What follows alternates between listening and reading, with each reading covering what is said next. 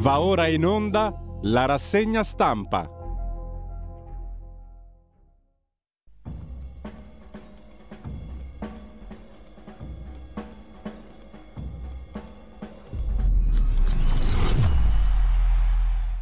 Ra- Radio Libertà, le trasmissioni tornano in diretta con la rassegna stampa affidata a Giulio Cainarca. Buon anno Giulio.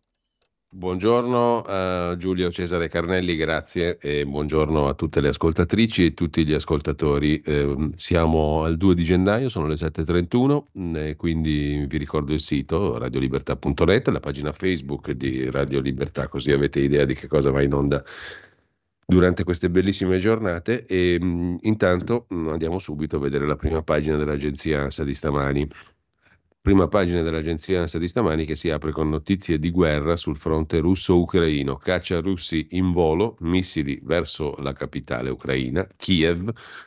Alto allarme. L'esercito ucraino ha lanciato stanotte un allarme antiaereo a livello nazionale, avvertendo della minaccia di attacchi missilistici da parte dei cacciabombardieri russi. Muro contro muro tra Putin e Zelensky, nessuno arretrerà pare che la guerra abbia un sussulto di potenza, diciamo così, da parte russa, soprattutto nel mirino Kiev, ma anche Odessa. In primo piano sull'agenzia ANSA di stamani, anche sui quotidiani, invece, lo sparo alla festa di Capodanno a Rosazza, in quel di Biella, la zona del sottosegretario alla giustizia del Mastro delle Vedove. Un deputato di Fratelli d'Italia, un altro deputato di Fratelli d'Italia, l'onorevole Pozzolo, ha detto che il colpo è partito dalla sua pistola, la pistola è sua, ma non ha sparato lui. Si vedrà poi dalle indagini della procura. C'è una gran caterva di roba oggi su questa vicenda che ha messo in luce altre storie come l'ANAS, Verdini e compagnia cantante. Meloni torna in gioco, primo scoglio, titola infatti l'agenzia ANSA in prima pagina il caso Anas Verdini. Poi per l'uccisione della giovane donna in quel di Treviso prima di Natale, la confessione dell'albanese non è valida. Il femminicida di Vanessa ricorre. Ricorre perché non sarebbe stata valida la, quella che è stata, diciamo così, catalogata come una confessione, ma in realtà non era una confessione. Venite, ho fatto una cosa brutta. Con queste parole si era rivolto ai carabinieri Bujar Fandai, il cittadino kosovaro albanese di 41 anni, poco prima di essere arrestato con l'accusa di aver ucciso a coltellate Vanessa Ballan il 19 dicembre scorso in quel di Treviso, a Spineda di Riese Pio X. Una frase, quella fatto una cosa brutta, che secondo la procura avrebbe il valore di una confessione, ma non così per le avvocate donne dell'uomo che hanno presentato istanza al Tribunale del riesame di Venezia contro l'ordinanza di custodia cautelare in carcere. Le due legali, Chiara Mazzoccato e Daria Bissoli, lo avevano in sostanza già preannunciato poco dopo la loro prima visita in carcere. La confessione non è valida, il femminicida fa ricorso, scrive l'agenzia ANSA. Sempre dal primo piano dell'agenzia ANSA, in Corea del Sud ha coltellato il leader dell'opposizione, Lee Jae-myung, e poi i saldi al via, un giro d'affari da 4,8 miliardi, titola sempre l'ANSA in prima pagina, e poi scorrendo, Papa Francesco, chi ferisce una sola donna profana Dio. Il mondo guardi alle madri per ritrovare la via della pace. E da Valerio a Melissa, Capodanno, corsa per nascere a mezzanotte, come se i bambini fossero in corsa per nascere di loro mentre sempre dalla prima pagina dell'agenzia ANSA, oltre allo sport, Inter Regina del 2023, 10 punti in più del Napoli, naturalmente il calcio, la Serie A, il lago di Ginevra, il tuffo con il brindisi di Capodanno, ma lo fanno anche sul lago di Garda, compie 24 anni in Campania. Lilli, la cagnolina più vecchia del mondo. Anche questo fa notizia in prima pagina sull'agenzia ANSA. Da sempre festeggia il compleanno il primo gennaio.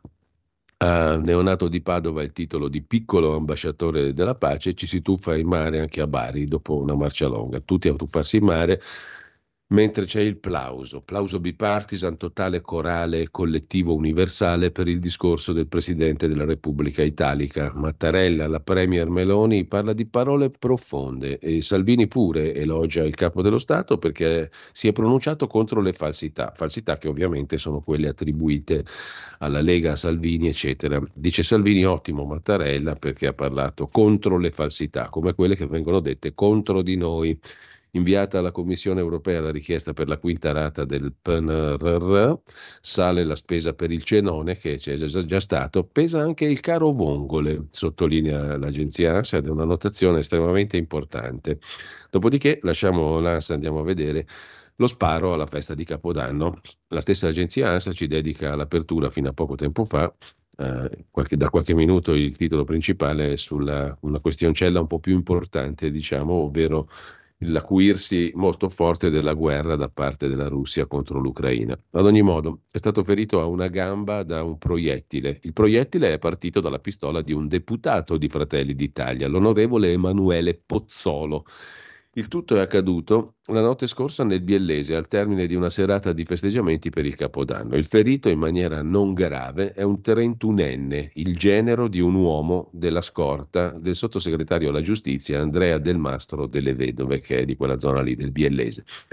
È stato portato subito in ambulanza il ferito all'ospedale di Ponderano, è stato dimesso in giornata. La procura di Biella e i carabinieri hanno avviato gli accertamenti, mentre dalle opposizioni si alza la richiesta di chiarimenti e di provvedimenti alla Presidente del Consiglio Giorgia Meloni. Da una prima ricostruzione Risulta che il colpo è partito da una mini pistola, come farà notare acutamente, vedremo tra poco il giornale in prima pagina, perché se è mini la pistola è mini anche la cazzata, oltre che il reato. Da una prima ricostruzione risulta che il colpo è partito da una mini pistola, appunto una North American Arms LR22 regolarmente detenuta che l'onorevole Pozzolo stava mostrando ad alcuni presenti. Confermo che il colpo è partito accidentalmente, ma non sono stato io a sparare, ha detto il deputato. L'episodio ha avuto come cornice Rosazza, un paese dell'Alta Valle Cervo che conta meno di 100 residenti e che i promoter turistici amano presentare come uno dei borghi più misteriosi d'Italia, merito di influenze esoteriche presunte, massoniche nelle architetture, volute, secondo la tradizione, da un illustre cittadino del passato, Federico Rosazza, senatore del Regno d'Italia e membro della Giovane Italia mazziniana, nonché massone. La sindaca del paese è Francesca Del Mastro, che è la sorella del sottosegretario del Mastro delle Vedove per la festa, a cui era presente anche il componente del governo, Del Mastro, appunto, il fratello della sindaca. Erano stati presi in affitto i locali della Proloco Emanuele Pozzolo, 38 anni, è originario di Vercelli, il possessore della pistola che ha sparato a sua insaputa. Anche lui aveva trascorso la serata a Rosazza, ma aveva atteso il capodanno nella casa di famiglia. Era passato per un saluto a notte inoltrata per far vedere la pistola che poi ha sparato a sua insaputa, quando ormai la festa era alle battute conclusive. Da quel che risulta aveva con sé l'onorevole Pozzolo un mini revolver che ha deciso di mostrare alle persone con cui si stava intrattenendo. Ma che bello! L'arma passa di mano in mano e a un certo punto parte un colpo che raggiunge la gamba di uno dei presenti, il marito della figlia di un agente della scorta, assegnata del mastro. L'onorevole aveva l'arma carica e la fa girare tra persone così. Gestitevela un po' voi, giocateci un po' con questa pistola. L'arma passa di mano in mano e a un certo punto è partito un colpo. Non ero presente, racconta il sottosegretario, nonché fratello della sindaca ovvero del mastro delle vedove, ero fuori nel piazzale a ritirare alcune borse con prodotti alimentari che ci eravamo divisi. Al rientro mi hanno raccontato tutto, mi sono sincerato, ha detto l'uomo di governo, che fossero stati chiamati i soccorsi. La mia scorta mi ha consigliato di andare, ma non correvo alcun pericolo, sono rimasto. Per fortuna il ragazzo se l'è cavata con una decina di giorni di prognosi. Ma la vicenda poteva avere un altro risvolto. Sull'incidente del borgo massonico di Rosazza fioccano i commenti dei politici di opposizione. La segretaria del PDL Schlein attacca. Questi incapaci sono un pericolo per la sicurezza di quelli che hanno intorno, figurarsi per la sicurezza nazionale.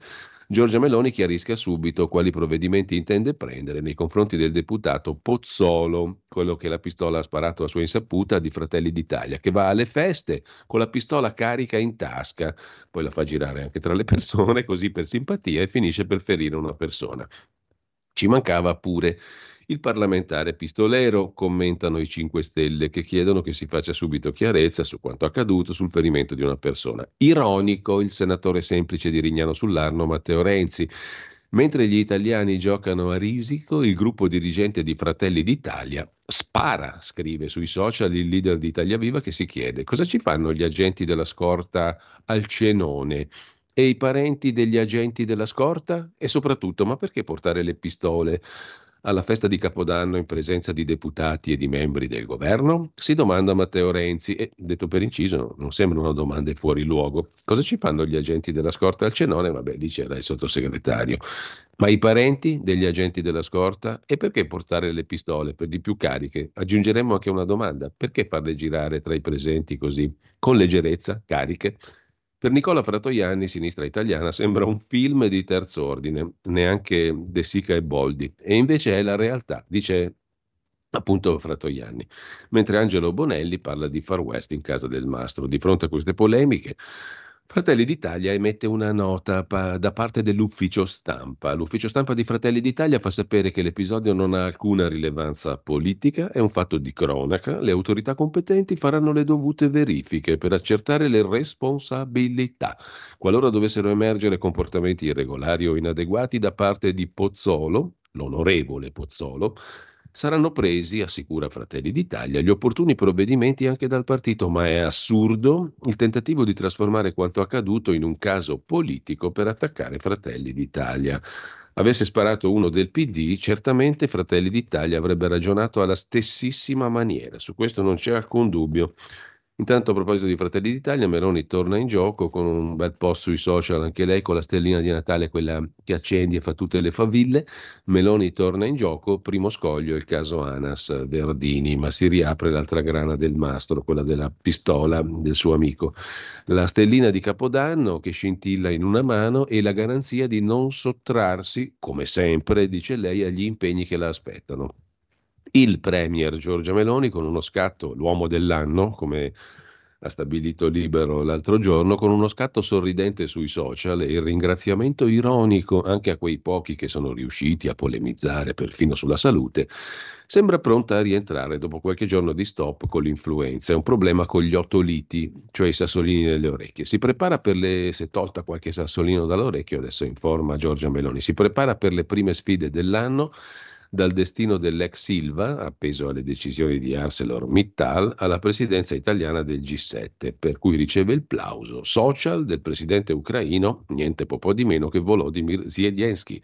Il primo appuntamento è il fuoco di fila delle domande dei giornalisti alla conferenza stampa di fine anno, fissata il 4 gennaio, dopo essere stata rinviata già due volte per problemi di salute. Sarà chiamata anche a rispondere della vicenda Anna Sverdini. Nelle carte viene citato il sottosegretario leghista al Ministero dell'Economia Federico Freni, il quale dice solo millanterie, sono tranquillo. E le opposizioni hanno chiamato in causa il leader della Lega, il ministro Salvini, chiedendogli di riferire in aula. Salvini ha fatto sapere che non andrà e ha fatto a tutti gli auguri per il 24, postando una foto sorridente con la fidanzata Francesca Verdini. Non a caso ha subito sottolineato un passaggio del discorso di fine anno del presidente Mattarella sul confine tra vero e falso e sul crearsi nemici da attaccare, ha citato Mattarella Salvini.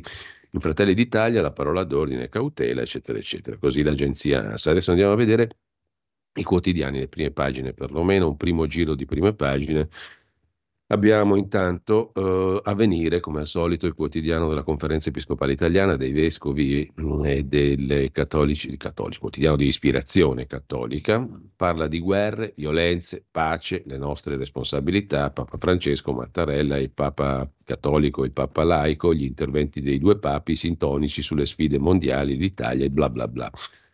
Eh, a centro pagina invece Israele minaccia a Gaza mesi a combattere e Putin festeggia con una raffica di missili su Kiev. E poi il deputato di Fratelli d'Italia armato, un colpo ferisce un uomo.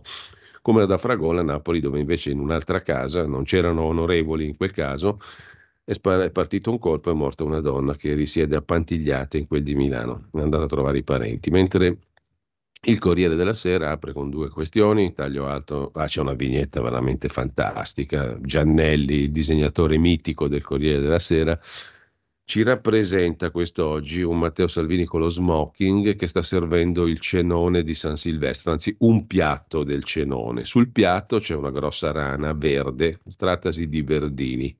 Questa roba qui dovrebbe far ridere qualcuno e lo pagano anche da tanti anni questo qua. Comunque, Sempre dicevamo, due sono gli argomenti d'apertura del Corriere di oggi, Putin che lancia la nuova offensiva e Israele, ridurremo le truppe a Gaza. Nel frattempo la Corte suprema israeliana boccia parte della riforma della giustizia di Netanyahu. Taglio alto c'è Mattarella, l'appello all'unità per i giovani, eccetera, eccetera, le guerre, le diseguaglianze, le dignità negate ai giovani, l'appello all'unità, come risultato non di un potere che si impone, ma di un modo di intendere la comunità nazionale. L'invito a votare come espressione di libertà e il fermo no a una certa aggressività, ha detto il Presidente della Repubblica raccogliendo il plauso di tutti, tutti, tutti, tutti, tutti, tutti, tutti, tutti, tutti. Il Presidente della Camera, il leghista Lorenzo Fontana, ha intervistato, plaude anche lui ovviamente a Mattarella, i conflitti si risolvono con la diplomazia, dice il Presidente della Camera. La via per la pace giusta è la diplomazia. Dice anche altre cose il Presidente intervistato da Marco Cremonesi, lo vedremo dopo il Presidente della Camera, Lorenzo Fontana. Mario Monti impareggiabilmente si occupa di John Maynard Keynes, il grande economista, la lezione di Keynes all'Europa di oggi, eh, era il primo degli influencer, sentenzia Mario Monti. E poi forte terremoto in Giappone, dovremmo imparare qualcosa da loro, vittime paura di uno tsunami, scossa di magnitudo 7.6 senza danni eh, lo sottolinea in particolare Avvenire, sono riusciti a non avere alcun danno i giapponesi. Il sisma è stato avvestito anche nell'entroterra. E sempre dalla prima pagina del Corriere della Sera ci dovrebbe interessare il fatto che la signora della Marone, Marilisa Allegrini, ha perso il suo trono. Saranno quattro nipoti a dividersi tesoro e corona, 150 ettari producono il celeberrimo Amarone nella Valpolicella classica, in quel di Verona.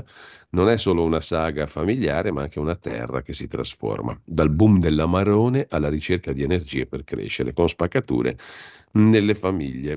E sempre dalla prima pagina del Corriere della Sera, in Danimarca, la scelta di Margrethe, Frederick diventa re dopo la morte di Elisabetta II, era la più longeva ma anche l'unica sovrana donna regnante. Margrethe di Danimarca, 83 anni, regina per 52, ha annunciato la notte di Capodanno l'abdicazione. Le succede il figlio Frederick, lascia dopo 52 anni di regno. E poi infine anche sul Corriere della Sera, fine anno spari alla festa con eh, Del Mastro eh, e la notizia è incapsulata tra quell'altra notizia di Pallottola vagante in quel di Afragola, a Napoli morta una donna residente in quel di Milano e Massimo Boldi che dice io sono uno yuppie anche nella vita. Ironia dell'impaginazione.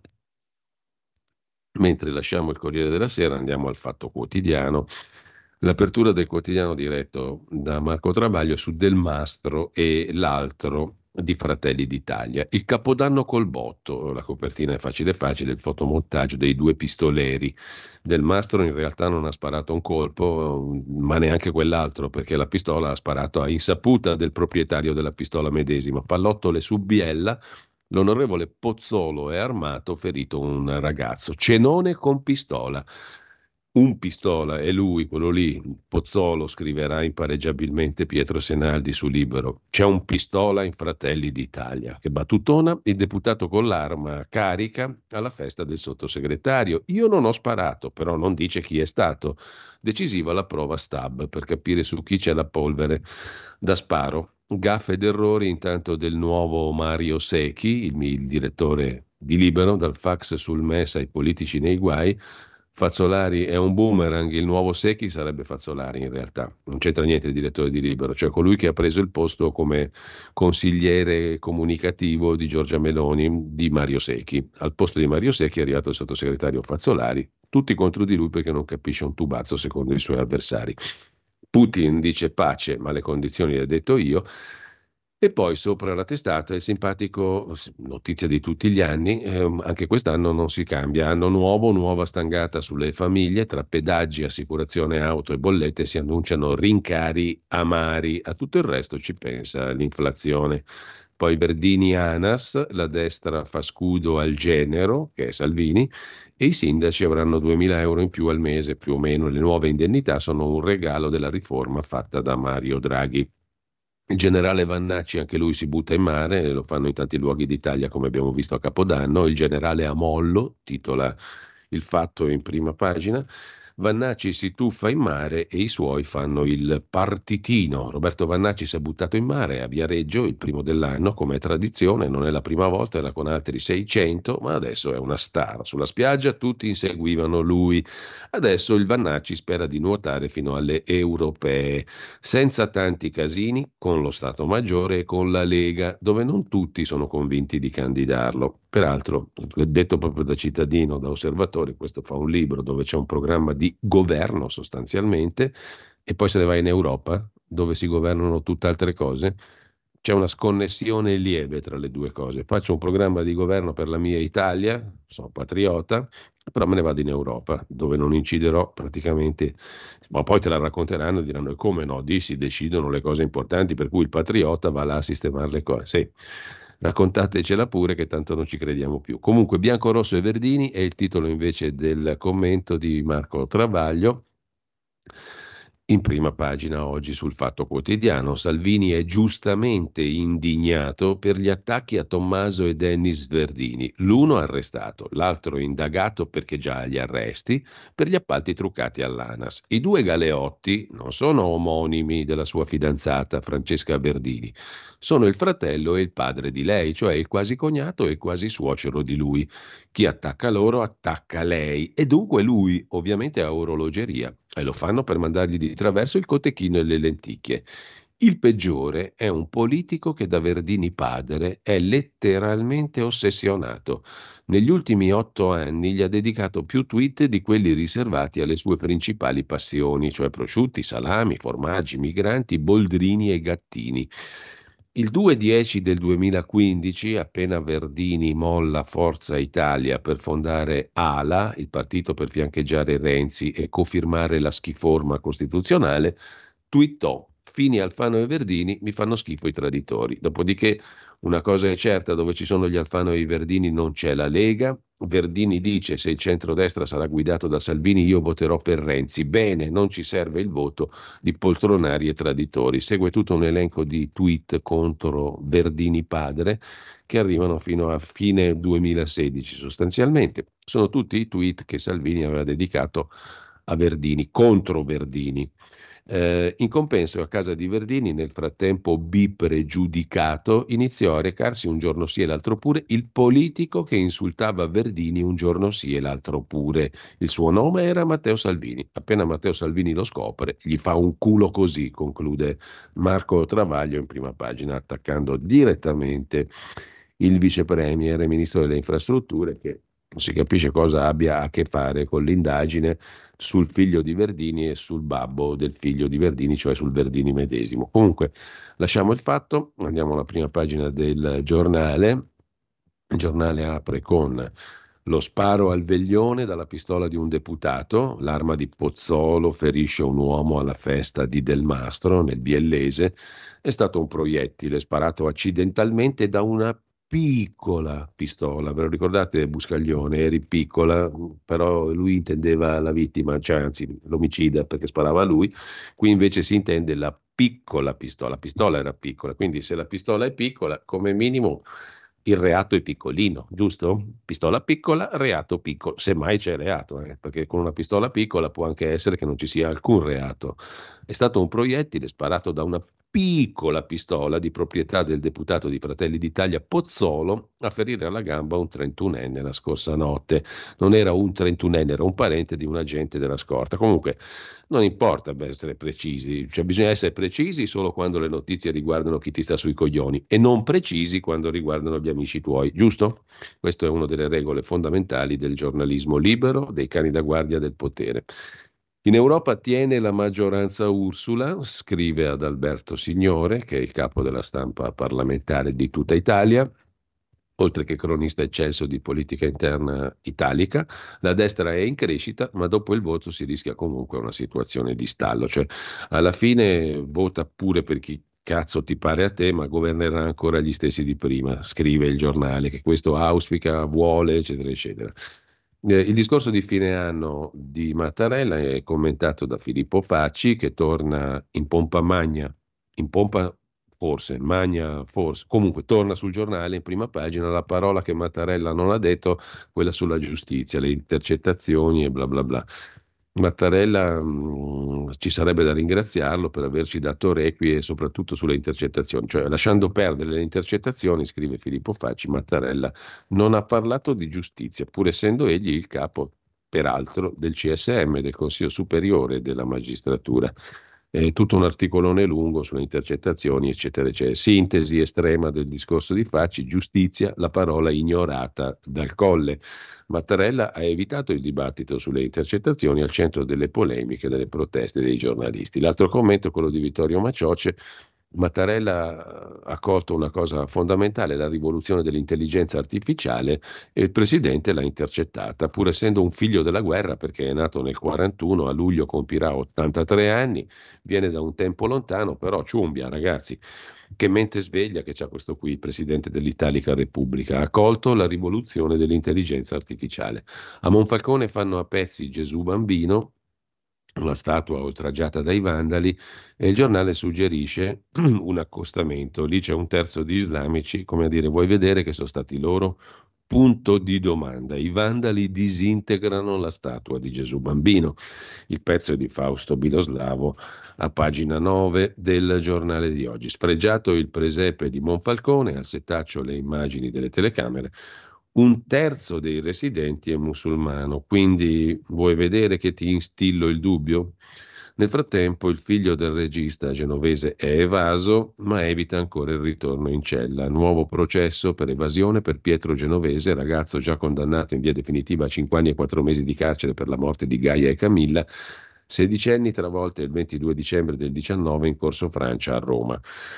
In primo piano sul giornale anche un pezzo di Fiamma Nierenstein sulla giustizia e scontro aperto con Netanyahu da parte della Corte Suprema di Israele che ha bastonato la riforma Netanyahu.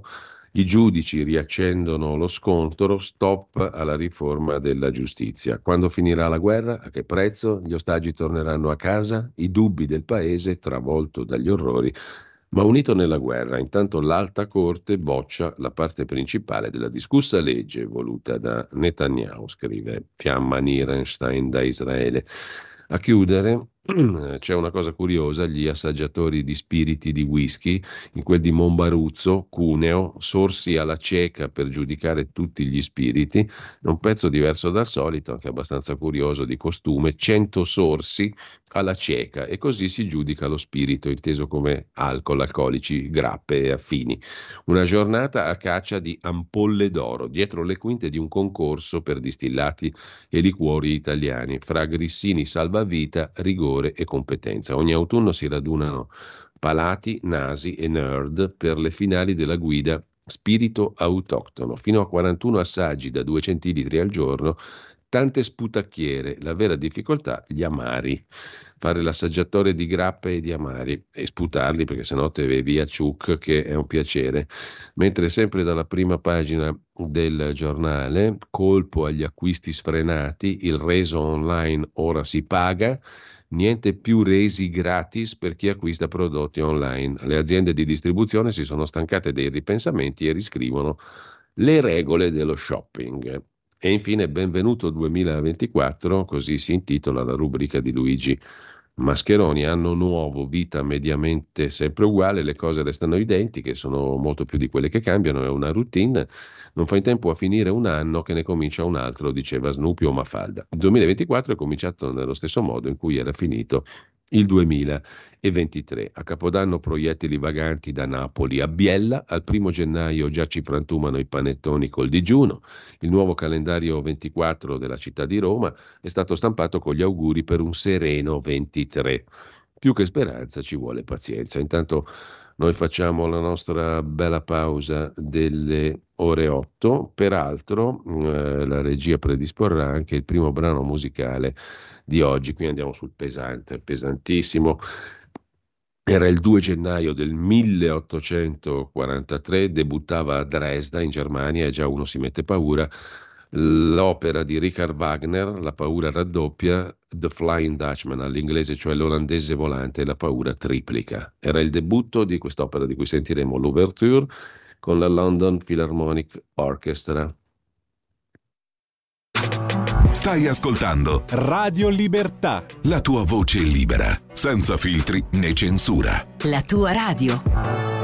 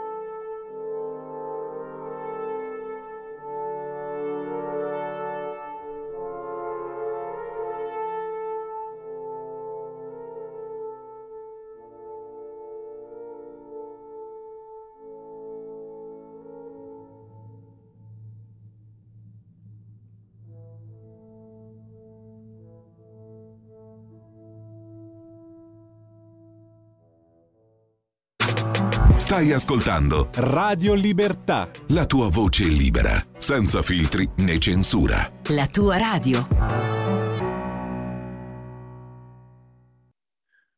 Rieccoci in onda, dunque mh, più che speranza ci vuole pazienza, conclude Luigi Mascheroni in prima pagina sul giornale e andiamo a vedere anche il mattino di Napoli. Il mattino di Napoli mette in apertura il capodanno folle con le pistole, non a Biella ma ad Afragola dove è stata uccisa una donna, festa in famiglia, poi la tragedia.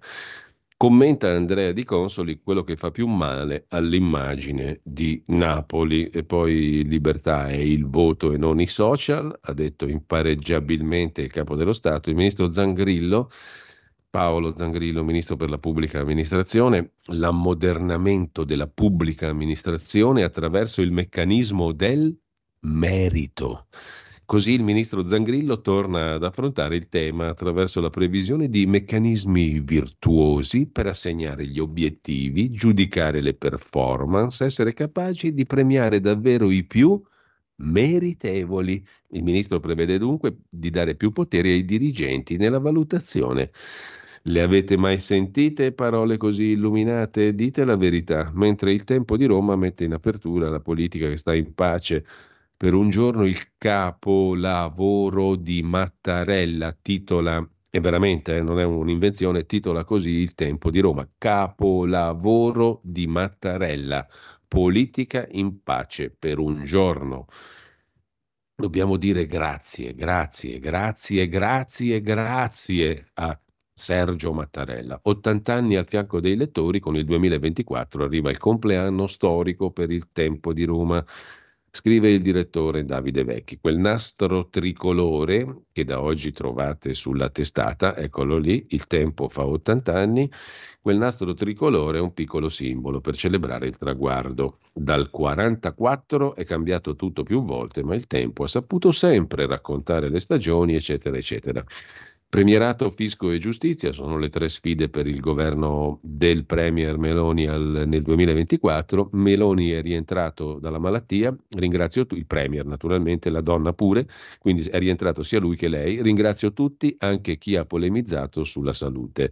Appunto, eh, bilancio tragico di Capodanno, 274 feriti, poi c'è Branco che fa l'oroscopo sia sul tempo che sul fratello, sul confratello Angelucciano, il quotidiano libero. E a proposito, lasciamo il tempo, andiamo a Repubblica. L'altro giorno il fatto scriveva che eh, l'editore Angelucci vuole comprarsi anche Repubblica in prospettiva, sarebbe un bel colpo da Eugenio Scalfari e Carlo Caracciolo a Antonio Angelucci. Comunque, al di là di questo, si vedrà Capodanno con la pistola, è il bellissimo titolo che apre la prima pagina di Repubblica il deputato di Fratelli d'Italia che si presenta armato alla festa del sottosegretario e poi condivide, diciamo così, gioiosamente la pistola con qualcuno che poi ha sparato, parte un colpo, ferisce il genero di un agente della scorta. Cos'era lì a fare il genero di un agente della scorta non si sa, comunque le opposizioni chiedono le dimissioni. Un'altra grana per Giorgia Meloni. Putin e Zelensky, un duello nei discorsi di fine anno, poi c'è un'intervista, ma veramente lunga, lunghissima, due pagine intere a Giuliano Amato. Dopo la leggiamo tutta, eh, state attenti perché quello sarà un punto di, massima, di massimo ascolto. L'acme del nostro ascolto arriverà quando leggeremo interamente l'intervista dalla prima all'ultima parola a Giuliano Amato. Italia a rischio può diventare come la Polonia e l'Ungheria. Attenzione, perché qua stiamo facendo una brutta fine con questi qui, eh, con questa destra che spara alle feste a Biella. E fa girare le pistole. Guardo all'anno nuovo con una buona dose di apprensione per la nostra destra populista che non riesce a non esserlo. Le democrazie possono finire senza tanto clamore come è già successo anche di recente in Europa e questa fine ha sempre un inizio, ammonisce impareggiabilmente Giuliano Amato in prima pagina su Repubblica. Tocca alla società fare la sua parte, è un'altra ammonizione impareggiabile e la fornisce l'ex direttore di Repubblica Ezio Mauro, sisma in Giappone, la paura che viene dal mare, e poi Trump al cenone, fermare le guerre con il business, dice Donald Trump, che insomma non è che sia proprio una cazzata eh, occhio e croce, mentre lasciamo Repubblica, andiamo alla prima pagina della stampa di Torino, Qui l'apertura è sullo sparo al veglione di Del Mastro con un ferito e ora si vedrà chi è stato. Intervista al ministro Ciriani che parla invece del premierato, il primo ok in primavera e su Verdini saremo inflessibili. Cosa vuol dire? Cercheremo di capirlo leggendo poi l'intervista più in dettaglio. Marco Bresolin mette paura ai lettori della stampa, quelli giusti, corretti, che la vedono correttamente e giustamente, verso le europee con Le Pen, AfD, Wilders, i sovranisti vogliono mangiarsi l'Unione Europea. Che paura!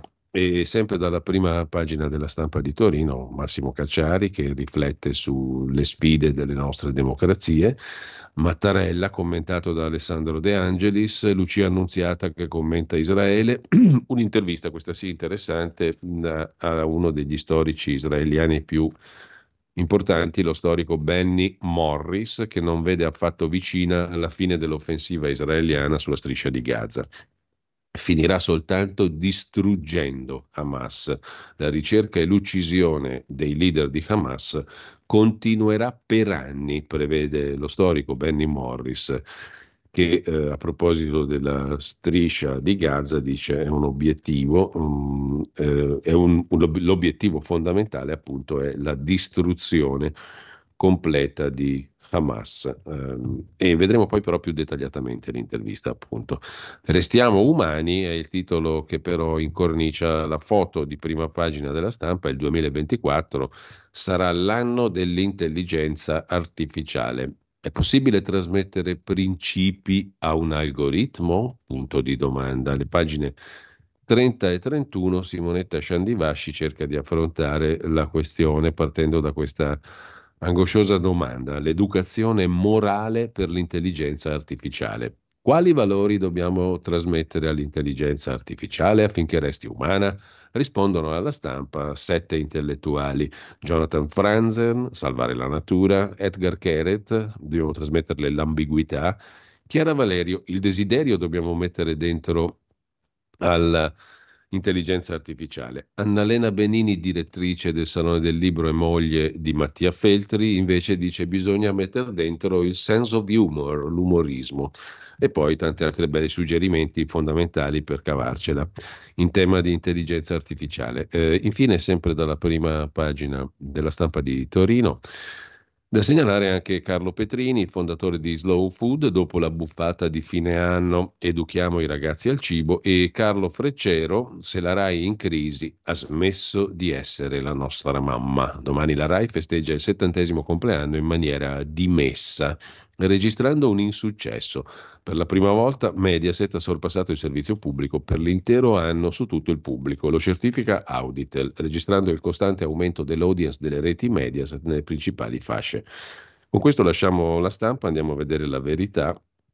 La verità apre col titolo principale dedicato al Vaticano, arrivano venti di guerra e dai paramenti scompare lo stemma del Papa tedesco la benedizione alle coppie gay, l'anniversario della morte di Benedetto XVI fanno montare la tensione attorno a Bergoglio, conclave non più scontato. Georg e Lombardi tornano sulla scena, razzingeriani e vescovi del terzo mondo pronti all'alleanza mentre Reguzzoni, l'ex capogruppo leghista alla Camera, Marco Reguzzoni, conferma lo scoop della verità, scoop dell'altro giorno. Napolitano sparlava di Berlusconi ai leader europei. L'intervista di Ingroia era lo scoop della verità dell'altro giorno. Ingroia diceva nelle conversazioni distrutte, le intercettazioni tra Napolitano e Mancino, si parlava di far fuori Berlusconi. Sempre dalla prima pagina della verità di oggi, se la gente non vota, Mattarella si interroghi, il sermone di fine anno commentato dal direttore Belpietro, Francesco Borgonovo si occupa della guida dell'Organizzazione Mondiale della Sanità per i trans e poi sventati tre attentati in Europa, Colonia, Madrid e Vienna, arresti tra le file dei terroristi dell'ISIS. Era il capo dei pro lockdown e ora Rezza dice i bambini si vaccinano per farli andare a scuola e poi fallimenti bancari, prescrizioni e beffa baciate. Da Pop Venete a Carichieti Carige si chiudono 12 anni di processi.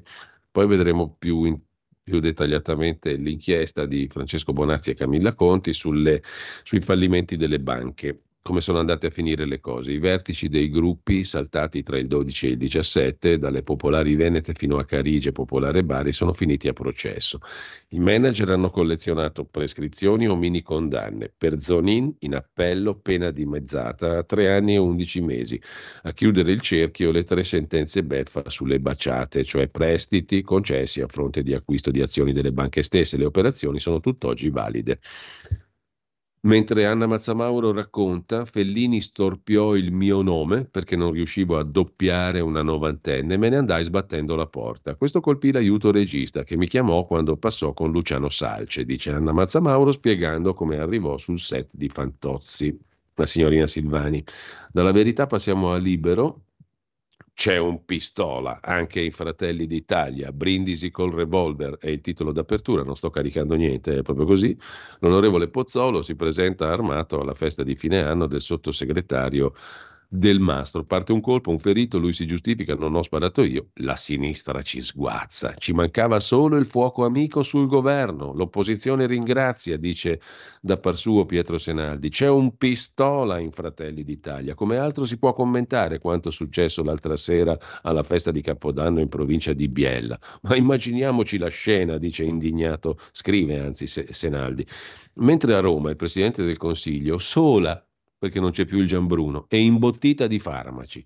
Preparava la conferenza stampa di giovedì prossimo, scrive impareggiabilissimamente Pietro Senaldi, 600 eh, km più a nord, un miracolato dalla sorte che lo ha fatto onorevole, cioè un pezzo di cretino in poche parole, si presenta armato, è l'onorevole Pozzolo, si presenta armato a portare i propri saluti al brindisi organizzato dal sottosegretario alla giustizia, suo compagno di partito, Andrea Del Mastro, che di grattacapi ce ne ha già sufficienza coglione che non sei altro.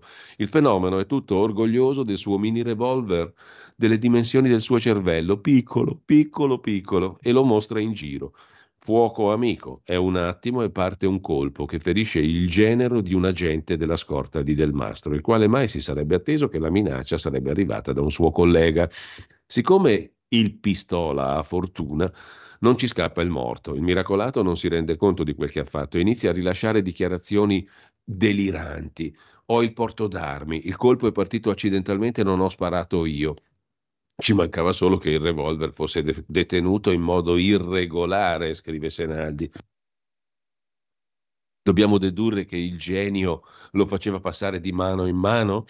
L'opposizione ringrazia l'onorevole pistolero Emanuele Pozzolo, che già si era messo in evidenza per un post pubblicato nel giorno della festa delle donne, nella quale sosteneva che le signore al volante sono un pericolo costante. Originale, divertente. Grazie a questo bell'imbusto, Schlein e compagni andranno avanti settimane a fare il processo alla destra autoritaria e violenta, ai fratelli dal grilletto facile, alla classe dirigente inadeguata.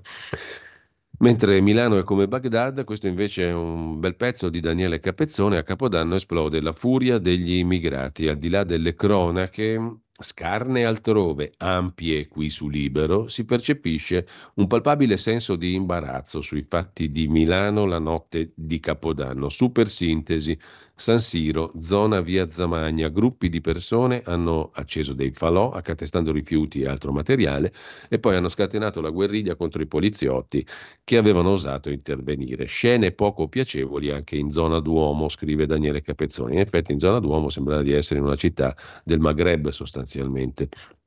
Il commento di Capezzoni, prima pagina e a pagina 11 cos'altro deve accadere per fermare l'invasione, capodanno violento e immigrazione. Poi vedremo le prime due pagine di libero dedicate a questa questione con un colloquio anche con la scrittrice Bice Cairati in, al- in arte Sveva Casati Modignani. Vedere la città mal ridotta mi crea tanta malinconia. Il sindaco Sala pensa solo a fare ciclabili inutili e non cura la sicurezza. Servirebbe la politica, ma qui non ce n'è. Una sveglia dopo il veglione, invece, il pezzo, eh, l'editoriale del direttore Mario Secchi, che mm, conviene sempre leggere perché, diciamo, genera riflessioni importanti. Comunque, governare, scrive Mario Secchi, è prima di tutto un esercizio di pazienza. La leadership non si conquista quando vinci le elezioni, ma dopo, nel momento in cui si è chiamati a guidare la nazione. È la prova del governo a definire il carattere, misurare la capacità, segnare il passaggio dal politico allo statista. E alla parola statista cosa può seguire? Soltanto un dittico, altre due parole. Giorgia Meloni. Giorgia Meloni ha dimostrato nel 2023 di saper condurre l'esecutivo in un tempo di ferro e fuoco. La sua caratura internazionale è cresciuta sul campo, forgiata in una fase di scontro tra le grandi potenze, dove la rotta dell'Italia è nel quadrante dell'Occidente. Il presidente del Consiglio, la Georgia, ha svolto un lavoro prezioso. Gli italiani lo riconoscono. Il gradimento del Premier è alto, si riverbera sui consensi del suo partito e dell'intera maggioranza. I governi di coalizione sono sempre un'alchimia, tutti gli alleati sono preziosi, ma la forza trainante è Meloni, scrive Secchi. Quello che il Premier ha ben chiaro nel suo lavoro quotidiano a Palazzo Chigi cioè lo studio, la preparazione dei dossier, la decisione ponderata, la responsabilità delle scelte pubbliche e private, pare che non sia ben inquadrato da chi sta in Parlamento. Far parte della maggioranza, spiega impareggiabilmente il direttore di Libero, significa rispettare il mandato degli elettori, rappresentare le istituzioni al meglio, lavorare sodo, parlare poco. Questa regola vale per tutti coloro che hanno il privilegio di servire la nazione, parlamentari e membri del governo sono gli elementi basilari di una condotta che assicura stabilità, supporta l'esecutivo, riduce le turbulenze politiche, non costringe il Presidente del Consiglio a occuparsi di fatti che non fanno parte della sua agenda. L'azione del Premier, prosegue Mario Secchi, non può essere distratta da episodi provocati da chi non ha capito che occorrono anni per costruire una politica, scritto in grassetto, anzi in corsivo, che è un'idea di nazione. Ogni legislatura sfoggia dei bischeri. Quello eletto in Fratelli d'Italia, che va a un veglione con la pistola e poi ne perde il controllo, lo dice lui, e questa è la cosa surreale, al punto che ci scappa un ferito, fa parte del club il club dei bischeri. L'opposizione s'attacca alla pistola, bellissima la battuta, ovvio, non ha carte da dare. PD e 5 Stelle non sono un'alternativa, hanno perso le elezioni. Dopo un anno sono al palo nei sondaggi, giocano di rimessa, strumentalizzano anche l'aria che respira Meloni. Figuriamoci una pistola che gira incontrollata in un veglione dove c'è il sottosegretario del mastro. C'è una lezione? Nel corso di una legislatura i singoli episodi scolorano, conclude Mario Secchi, ma la politica ha il suo breve, medio e lungo termine. Nel breve, tra cinque mesi all'inizio di giugno, il centrodestra misurerà la sua forza nel voto europeo. Sarà un test per il governo, la campagna elettorale è partita. L'opposizione userà ogni mezzo per colpire Giorgia Meloni. Dopo il veglione, prima sveglia del 2024 ai gruppi parlamentari. State attenti ai bischeri, conclude Mario Secchi. Detto questo, vediamo anche gli altri titoli di prima pagina su Libero. Donne PD in rivolta contro Ellis Line che si candida alle europee e leva spazio alle colleghe, scrive Francesco Storace. Fausto Cariotti legge il discorso del presidente Mattarella, fa sapere che rimarrà a lungo e poi ci sono le capre di sinistra all'assalto di Marinetti. Vietato citare Marinetti, presumo il poeta futurista. PD e 5 Stelle gridano al fascismo. Parla anche Andrea Bocelli. Darò voce io alla battaglia di Chico Forti, detenuto negli Stati Uniti. Con questo lasciamo anche libero. E adesso eh, chiedo un attimo di collaborazione alla regia perché anticipiamo un attimo il brano che avremmo mandato in onda alle 8.30 perché mi sono dimenticato di una prima pagina. Comunque tutto si può fare, siamo sereni e tranquilli. Si parte naturalmente al servizio della patria anche in questo 2024 e adesso quindi Giulio Cesare Carnelli preparerà in regia bellissimo pezzo, dopo quella menata, quel, quel menatorrone di Richard Wagner pesantissimo, te credo che piaceva a Hitler, di un peso insostenibile. Comunque, eh, dopo Richard Wagner, insostenibile, invece una cosa molto più gustosa. Camille Saint-Saëns, il terzo concerto per violino in Si, eh, debuttava proprio oggi, il 2 gennaio del 1881 a Parigi con eh, il virtuoso spagnolo Pablo de Sarasate come solista e anche dedicatario di quest'opera composta da Saint-Saëns. Eh, la sentiamo interpretata da un altro violino straordinario, quello dell'israeliano Isaac Perlman con l'Orchestra di Parigi diretta da Daniel Barenboim in una antica registrazione del 1983, ma molto gustosa. Quindi sentiamo il primo movimento, l'allegro non troppo, molto molto bello. Intanto ci andiamo a recuperare altre prime pagine che avevamo colpevolissimamente dimenticato. A tra poco.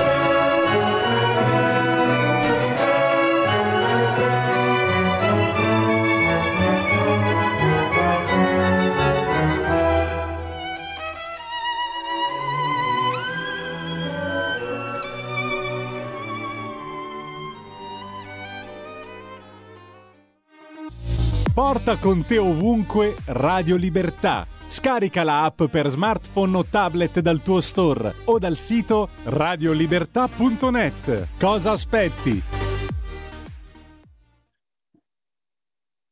Niente male il concerto numero 3 in Si minore, opera 61 di Camille Saint-Saëns, eh, diretto da Daniel Boren, e ehm, al violino appunto Isaac Perlman. Ma poi cambieremo completamente genere perché il calendario musicale di oggi ci farà scoprire, per chi non lo conosceva, come me del resto, un, un grande musicista. Intanto torniamo alle prime pagine, ci stavamo dimenticando del foglio. Giuliano Ferrara riflette sulle cose del mondo, Cina, Russia, Iran le elezioni americane appuntamento decisivo e poi il direttore attuale Cerasa sulla scommessa del 24, alzare l'asticella. È tempo di misurare Meloni non solo su ciò che non ha fatto, ma anche su ciò che farà. Giorgia Colbotto, Meloni vuole accorpare europee amministrative, il party di famiglia è quello con la pistola e poi dal Piemonte alla Basilicata, da Bari a Firenze, la mappa dell'alleanza PD 5 Stelle che è già scoppiata. C'è poi, prima pagina sul foglio di oggi, il pezzo di Matteo Mazzuzzi sui cristiani eternamente perseguiti, mattanza di cristiani in Nigeria, preti arrestati in Nicaragua, un martirologio che si allunga, scrive Mazzuzzi. Infine l'Andreas Version di oggi che eh, riguarda no, niente di che, niente di particolare.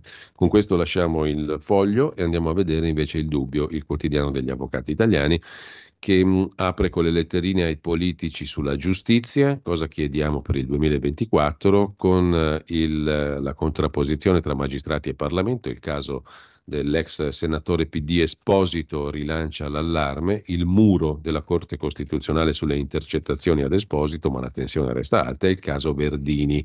Ora evitate, scrive Valentina Stella, di processare Matteo Salvini per reato di parentela. Un'inchiesta sugli appalti ANAS ha portato agli arresti domiciliari il figlio di Denis Verdini, Tommaso, Denis è il cognato di Matteo, anzi Tommaso è il cognato di Matteo Salvini, cognato di fatto diciamo. Comunque ha tenuto banco alla Camera questa questione, tutte le opposizioni hanno chiesto chiarimenti a Salvini, ora evitate però di processarlo perché la parentela non è reato, ricorda Valentina Stella in prima pagina. Il discorso di fine anno di Mattarella, l'appello a spegnere i conflitti.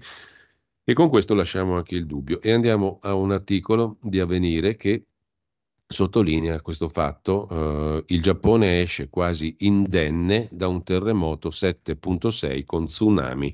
Come al solito c'è molto da imparare. Se fosse successo nel sud Italia o anche semplicemente in Italia, in particolare al sud, sarebbe stata una roba devastante. La scossa potenzialmente devastante, infatti, scrive Stefano Vecchia su Avvenire, ha colpito la costa occidentale dell'isola di Honshu ma il Paese ha mostrato tutta la sua capacità di prevenzione e di reazione. Quattro i morti accertati, danni ingenti alle strutture, ma appunto soltanto quattro morti. Poteva essere veramente un'ecatombe, una cosa devastante. Impariamo, lo diciamo sempre, non facciamo mai. Destra, sinistra, centro, sopra, sotto e via dicendo. Sarebbe, una, sarebbe un investimento interessante. PNRR? Comunque, eh, sono le 8.30, ci fermiamo, vi anticipo poi il prossimo brano musicale, dopo le previsioni del tempo. Lo conoscevate, Frank Marocco? Chiaramente origini italiane, eh, jazzista ma anche musicista pop e classico a tutto tondo, soprattutto ar- fisarmonicista straordinario, che nasceva proprio oggi il 2 gennaio del 1931 in quel di Joliet, Illinois, nei meravigliosi Stati Uniti. Ascolteremo una melodia che si ispira a un cartone animato molto celebre, lo riconoscerete senz'altro. Frank Marocco e Simone Zanchini, 2008, dopo, eh, e scoprirete voi qual è il cartone animato celeberrimo. Il meteo.it presenta le previsioni del giorno. Venti occidentali soffiano sulle nostre regioni centro-meridionali con conseguenze soprattutto su quelle tirreniche. Al mattino precipitazioni irregolari potranno interessare il sud e il versante tirrenico del paese, mentre altrove avremo diversi spazi soleggiati, salvo sulla valle Padana dove i cieli saranno coperti da nubi basse. Nel pomeriggio ancora rischio di rovesci tra Liguria e Toscana, nonché sul Friuli Venezia Giulia. Locali nebbie sulla valle Padana, poche variazioni altrove. Per ora è tutto da ilmeteo.it dove il fa la differenza anche nella nostra app. Una buona giornata da Andrea Garbinato. Avete ascoltato le previsioni del giorno.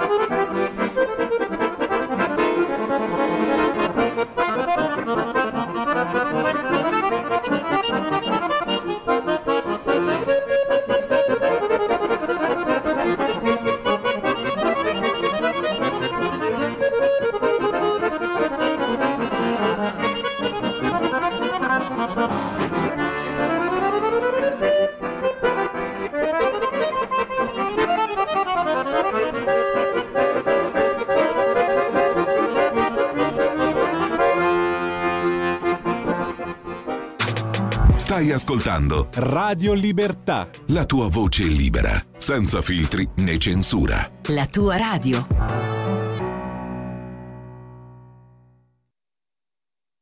E allora, rieccoci in onda, intanto sono arrivati anche dei messaggi, grosso modo, li citiamo, buongiorno, buon 2024, ricambio per quel che può valere, perché gli auguri sul 2024-2023 da un giorno all'altro non è che cambia niente, Buongiorno, eh, vorrei dissociarmi da tutte le forze politiche, scrive un ascoltatore, Mauro, che hanno applaudito alle parole di quel eh, omissis Mattarella, un vero ipocrita, falso, bugiardo, eccetera, ehm, traditore della Costituzione peggiore del mondo, scrive Mauro, ma l'hanno dato proprio tutti.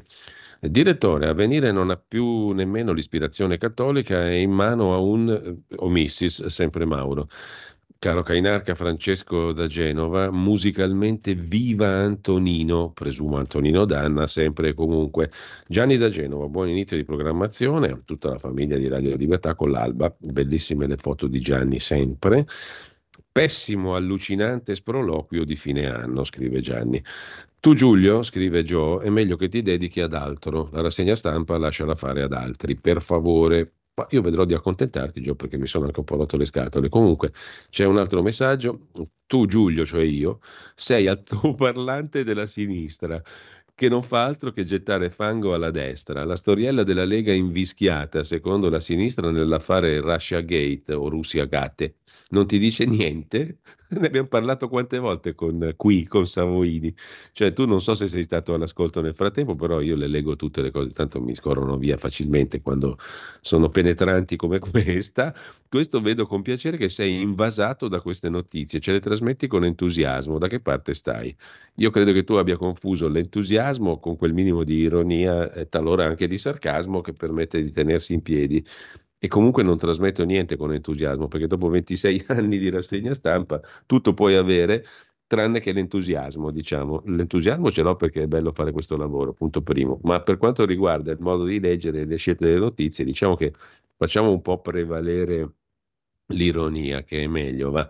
Consiglio anche al nostro amico lettore e ascoltatore di dotarsene un attimo, oltre che di ascoltarla alla radio, eh, non solo di criticarla per carità, io poi in 25 anni le critiche le ho sempre avute e sono state essenzialissime, fondamentali, importanti, anche quelle stupide, perché ti fanno riflettere comunque. In ogni caso, consiglierei all'amico che ha scritto che io sono il megafono della sinistra, cosa bellissima, stupenda, quasi quasi la metterò come mio motto, diciamo, personale, non so dove, ma comunque non me ne frega niente. In ogni caso, consiglierei a questo amico di ascoltarle anche le trasmissioni, perché a proposito del Russia Gate, come se non mi dice niente, mi ha detto tante cose anche Gianluca Savoini che ce ne ha parlato più volte qui in diretta, tra l'altro, quindi è simpatico, diciamo, quando uno... Ecco, direttore, scusami se intervengo, ma abbiamo un ascoltatore che preme per salutarti. Eh, se preme facciamolo uscire dalla, dalla premitura e andiamo in diretta. Grazie Giulio Cesare. Ciao, ciao Giulio. Eh, intanto Carissimo Vito, intanto scusami che non ti ho risposto in privato. No, no, stata... no, no, no, no, ma te lo dico apertamente, è stata una fine d'anno. Sì, io mi no, onoro no, di essere tuo corrispondente. No, mi scrivi, no, no, io mi onoro Non ho potuto risponderti perché ho avuto un casino dopo l'altro questa fine d'anno e quindi la mente era altrove e anche il fisico, no, no, cui... non ti preoccupare. Però non allora, voglio mettere volevo... in pubblico gli affari miei, però è stato un fine d'anno abbastanza impegnativo, diciamo. Lascia, Quindi lascia, mi scuso con te in fare... diretta di non averti risposto, no, però no, ho piacere oddio, di averti qua adesso. Ascoltami, eh, vorrei intanto fare gli auguri a te e a tutti gli ascoltatori di questa radio. Che dire, io mi chiamo Vito Coviello, sono un novedente di Matera, seguo da 23 anni questa radio grazie ad un giornalista, Giulio Cainarca. Fa il megafono. Che mo- una, uno a caso che si chiama Giulio, da 23 anni, perché lo reputo obiettivo, al di là delle parti, legge tutti gli articoli senza farne un commento di parte, ma obiettivamente, per cui preferisco questo radiogiornale di prima mattina, certo che se il buongiorno si vede dalla mattina, quest'anno mi sa che non è tanto iniziato bene, e che Dio ce la mandi buona. Un eh, abbraccio sì, a associo, tutti Vito. e agli ascoltatori. Provate a seguire le altre notizie da qualche altra parte se sono altrettanto obiettivi, ma comunque proprio le loro critiche vuol dire che ti seguono. Quindi... No, no, va bene, va benissimo, figurati Vito. Adesso tu hai detto una cosa però importante, io ti ringrazio e ti auguro veramente un buon anno e mi onoro, dicevo prima sul serio, anche della tua stima, della tua anche amicizia, se fosse una parola un po' grossa perché non ci siamo mai neanche incontrati, però insomma l'amicizia nasce anche da un, un'idea che uno si fa di una persona ascoltandola, conoscendola attraverso le parole e la radio, per cui veramente grazie. Adesso sfrutto diciamo, le tue parole per dire una cosa, perché l'unico criterio diciamo, non è fare il megafono, quindi dai 25 anni a questa parte non, non ho mai voluto fare il megafono perché sarebbe stato un mestiere un po' riduttivo, oltre che umiliante. Umiliante per me, ma umiliante anche per chi ascolta, perché uno dopo dice ma che me serve sta roba. Ecco, invece la cosa fondamentale era cercare di essere un po' utile, perlomeno non sempre ci si riesce, non è facile, però essere utile, questo sì, a chi ascolta. Allora, grazie a Vito. Ecco, scusami Giulio, ci sarebbero tantissimi altri ascoltatori che stanno chiamando, ne passiamo una e poi le fermiamo, altrimenti la rassegna finisce qua. Sì, ma apriamo anche le linee per qualche minuto, è tanto che non lo faccio, ma perché poi però abbiamo un po' di cose da segnalare, certo, sempre in tema questa. di utilità. Sentiamo chi è in Pronto? linea allora, allo 02 92 94 7222. Pronto? È giusto il numero, no Giulio Cesare? Sì, sì, è 92 giusto. 94 Prego, ascoltatore, ti 7222. sentiamo. 346 6427 756 per gli, WhatsApp, no SMS, WhatsApp e anche audio. Prego, buongiorno. Pronto? Buongiorno, Sono buongiorno, eccoci qua.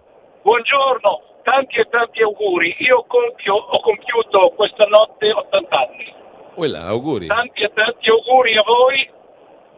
Complimenti per le trasmissioni che sono molto, molto, molto interessanti. Poi in tutte le cose c'è qualche piccolo difetto. Volevo fare una leggerissima osservazione sull'ironia.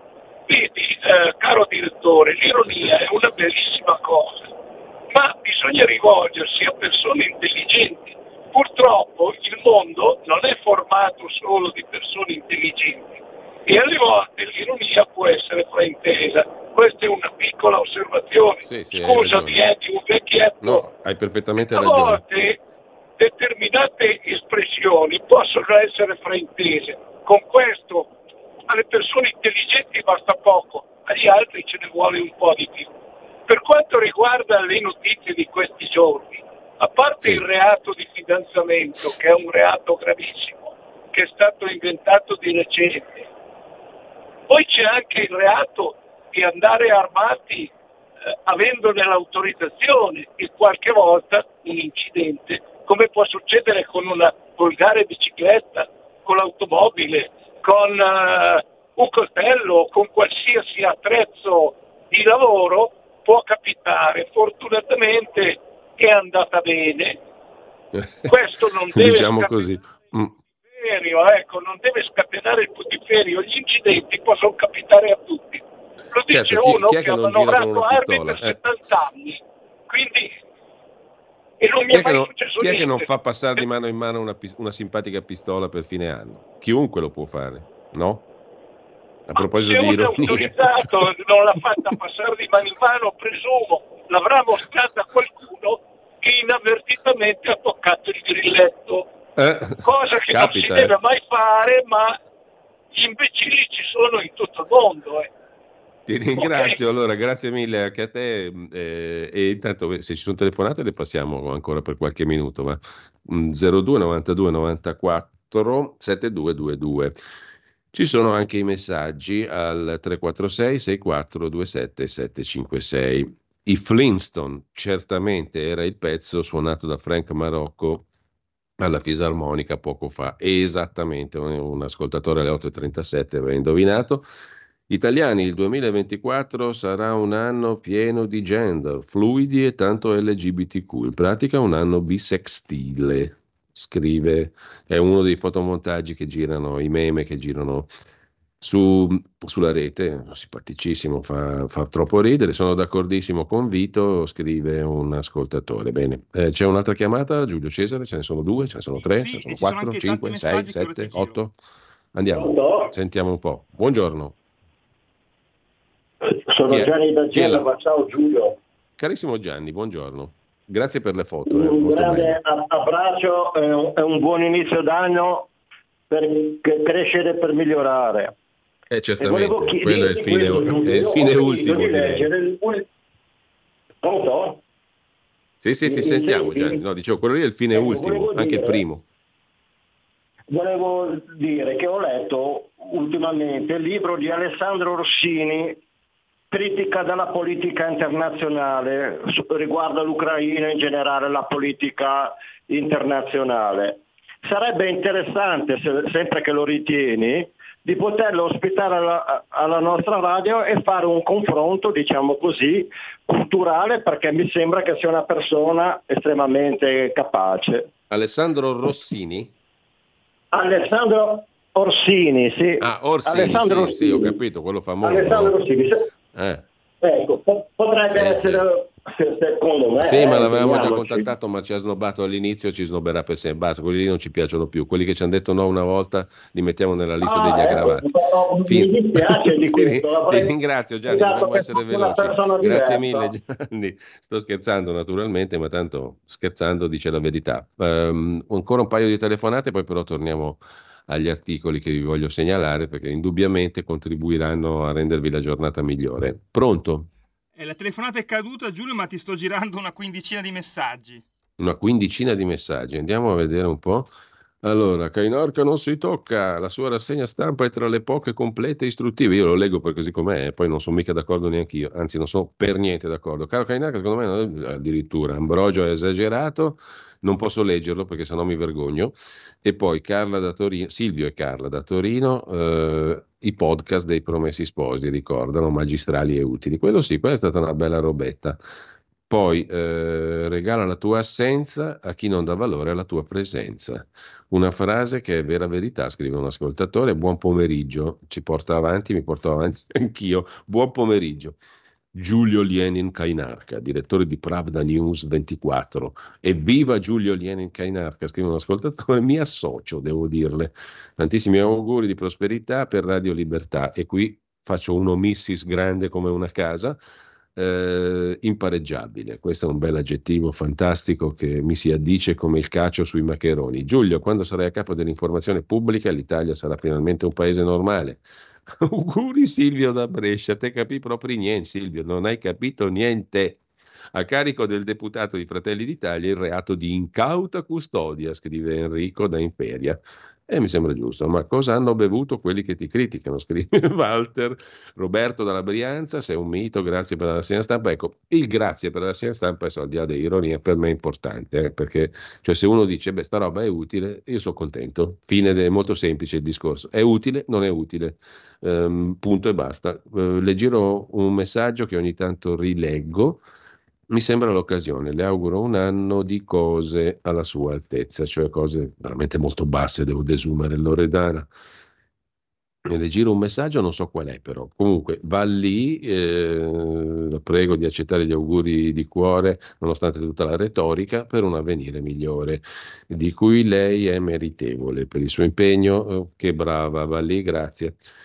Laura da Bologna ti ascolto poco per forza maggiore, ma è sempre un piacere anche per la musica. Poi Mary e poi infine Luciana da Udine, che ringrazio particolarmente perché è una, un'affezionatissima e molto, diciamo, attenta, attentissima ascoltatrice. Scrive Luciana da Udine, augurando tutto il bene a te e ai tuoi prodi collaboratori, tutti i complimenti elargiti alla radio sono meritatissimi, eccetera.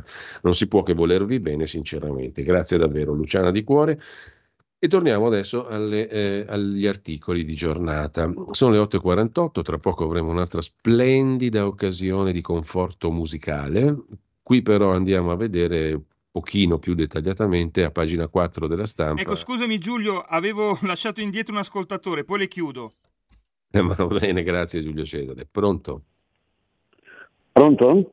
Pronto, buongiorno. Ah, buongiorno, sono Mario. Senta, buongiorno Mario. Eh, lei sicuramente è uomo di mondo, come diceva tu, ha fatto il militare eh, a Cuneo. Ho fatto tre anni di militare a Cuneo. Eh. Eh, eh quindi accetterà qualche critica, magari, così anche molto gentile. Eh, ma è un po' di tempo che io noto nella sua rassegna stampa che assomiglia sempre di più che so, alla rassegna stampa non so, di La 7 perché no, vedo che fa sta sbagliando Mario battutine, eh, no, uno preferisce sempre eh, l'originale alla copia, no? Io per carità non gli voglio dettare niente perché il palinsesto lo decide lei e così. Ma poi che rassegna stampa fa la 7? Ne fa una come questa, alle 7 e mezza, due ore, una roba così? No. Sarà no, una roba più veloce. La 7 per, per, dire un esempio di eh, diciamo, televisione militante, ecco, diciamo, la 7 è proprio militante e, no, e non lo nasconde però vedo battutine, sorrisini, enfasi canzonatoria quando legge gli articoli di Secchi o di qualcun altro.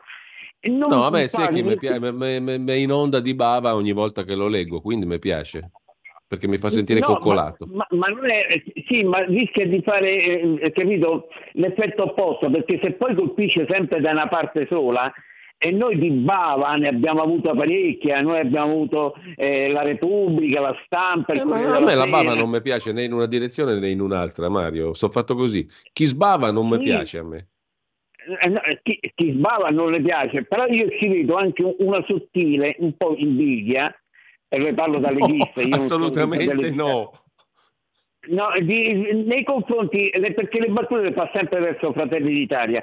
Ora che Fratelli d'Italia abbia una classe dirigente levata alla Meloni, che ripeto, al di là di quello che può dire qualcuno qui in questa radio, eh, piacevolmente, va bene, è preparata, sì, sì. Eh, certo. però c'è solo lei, ha una classe dirigente non all'altezza di quella della Lega, questo lo, lo sappiamo dicendo, tutti. Lo sta dicendo no? lei, però mica io.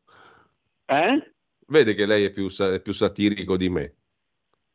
No, io, io sono, sono, capisco che ci stanno dei signor nessuno, tipo questo Pozzolo che ignorava addirittura l'esistenza di questo personaggio, va bene? Eh Ma poi eh. c'ha, dei, c'ha, dei, ministri non all'altezza.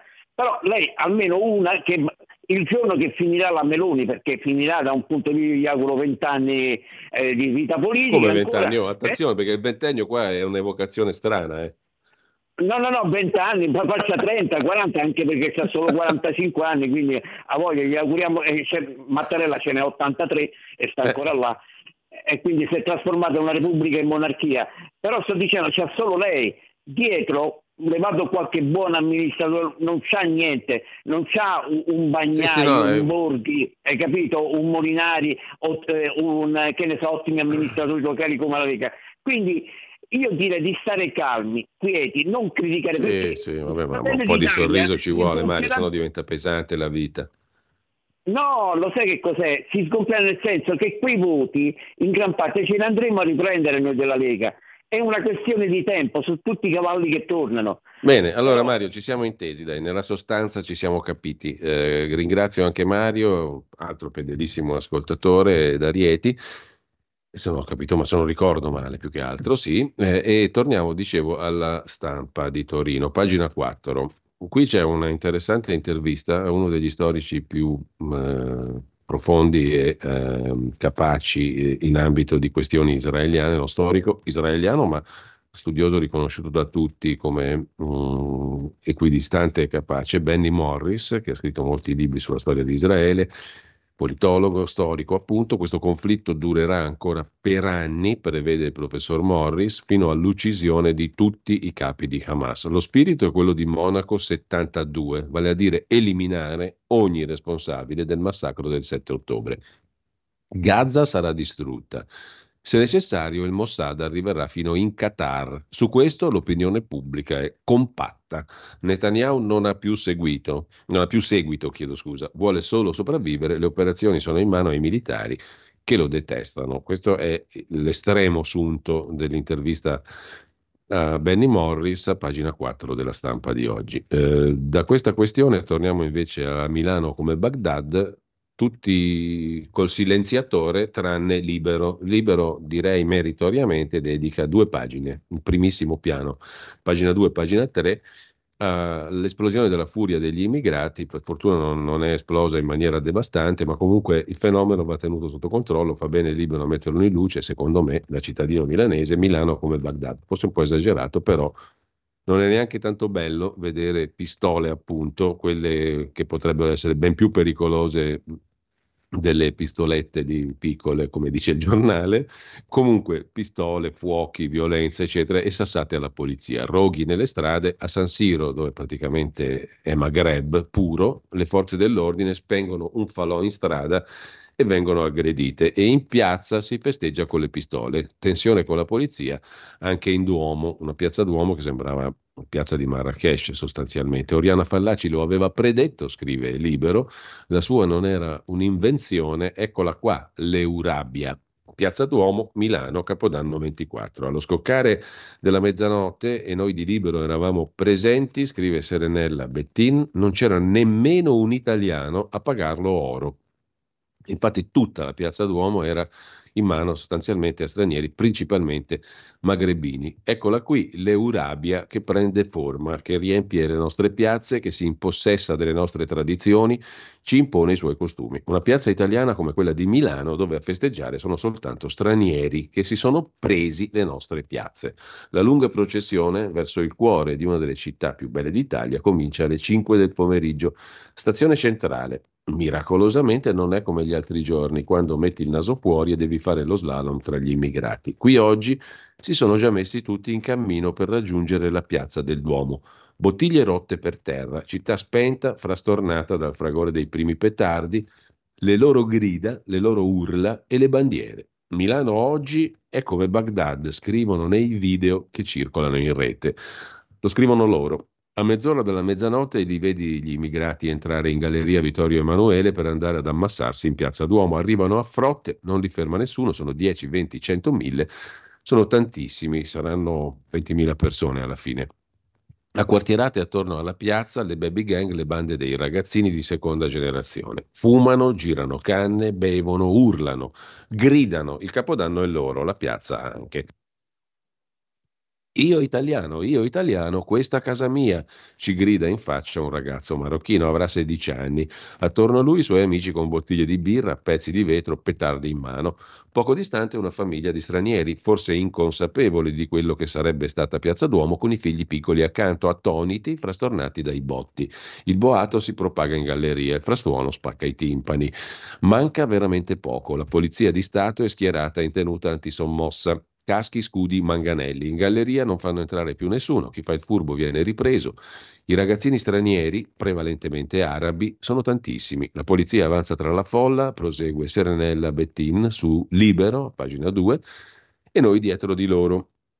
Formano un cordone tutto attorno per cercare di sedare gli animi e scongiurare il peggio, come era accaduto due anni fa, Capodanno 22, ce lo ricordiamo tutti, lo stupro di gruppo, il Taharrush Jamai, una pratica conosciuta nei paesi arabi che significa molestia collettiva. Passata la mezzanotte i ragazzini espletano i loro bisogni accanto alle colonne della piazza. Lo spettacolo indecente, come al solito è lo scontro di civiltà che esplode. Nel quartiere San Siro intanto è scoppiata la guerriglia, scontro ancora una volta tra polizia e immigrati. I giovani cercano di aggredire gli agenti. I fatti più gravi nella zona di Via Zamagna, una delle strade più pericolose del quartiere. Alcuni qui avevano accatastato mobili e rifiuti al centro della strada per fare un falò allo scoccare dell'anno, ma gli uomini della polizia sono intervenuti. Pochi minuti dopo i poliziotti presi a sassate il furgone della polizia danneggiato. Uno dei vetri va in frantumi, fortunatamente senza danni. Molti di questi episodi di violenza ripresi nei video e divenuti virali sul web. In uno addirittura si vede un ragazzo che spara colpi in aria con una pistola. In alcuni quartieri di Milano l'odio verso la polizia e le tensioni crescono, scrive Silvia Sardone, europarlamentare leghista, consigliere comunale di opposizione a Milano.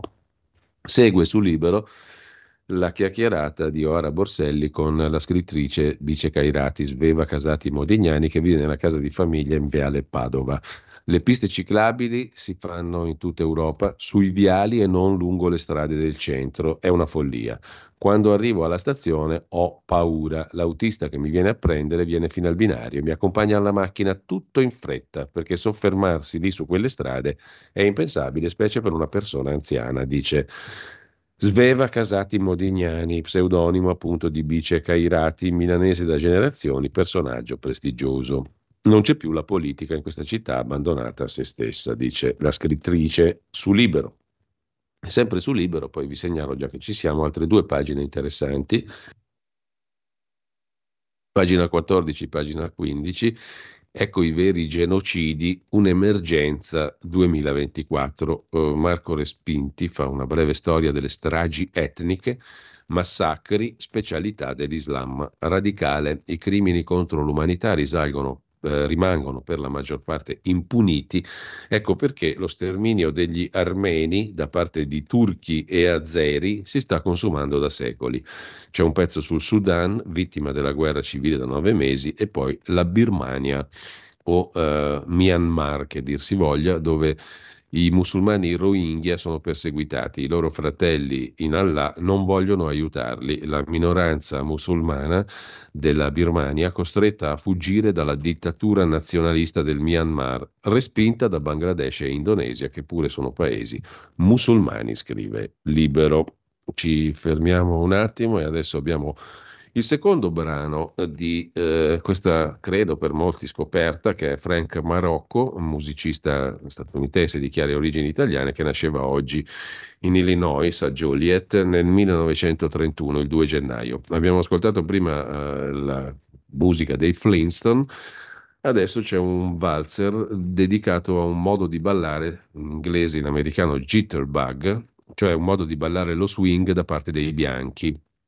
La danza dello swing da parte degli afroamericani era chiamata l'indip hop. Il nome jitterbug viene da uno slang americano che definiva gli alcolisti mm, affetti da delirium tremens, detto jitters.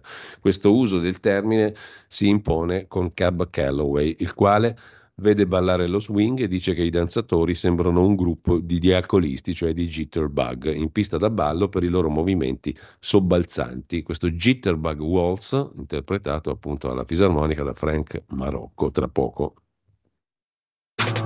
Stai ascoltando Radio Libertà. la tua voce libera, senza filtri né censura. La tua radio.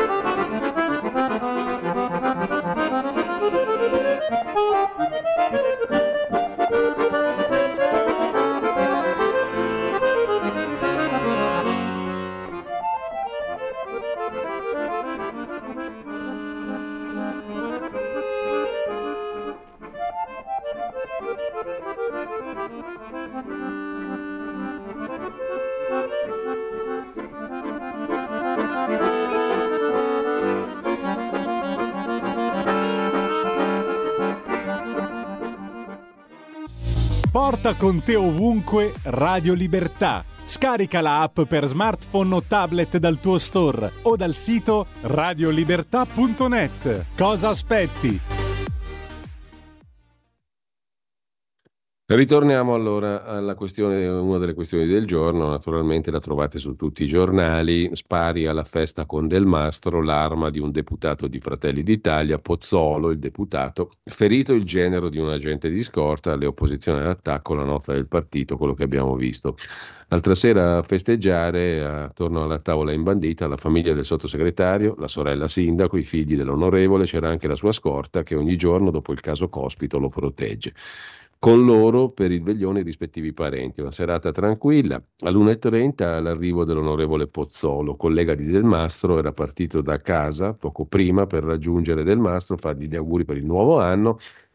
Eh, la sua famiglia, la moglie Martina e i tre figli erano rimasti a casa, un'abitazione poco distante. In tasca un mini revolver, una North American Arms LR22, una mini pistola regolarmente detenuta con porto d'armi, arma che Pozzolo, arrivato in sala, avrebbe mostrato ad alcuni presenti che stavano chiacchierando con lui mentre Del Mastro era uscito in auto nel piazzale. In quel momento sarebbe partito il colpo di pistola che ha raggiunto un 31enne parente di un agente della scorta, un boato che ha spaventato tutti con la moglie della vittima che ha iniziato a urlare i presenti che hanno chiamato i soccorsi. L'uomo è stato portato in ospedale, poi dimesso con prognosi di 10 giorni, versione confermata dallo stesso deputato Pozzolo.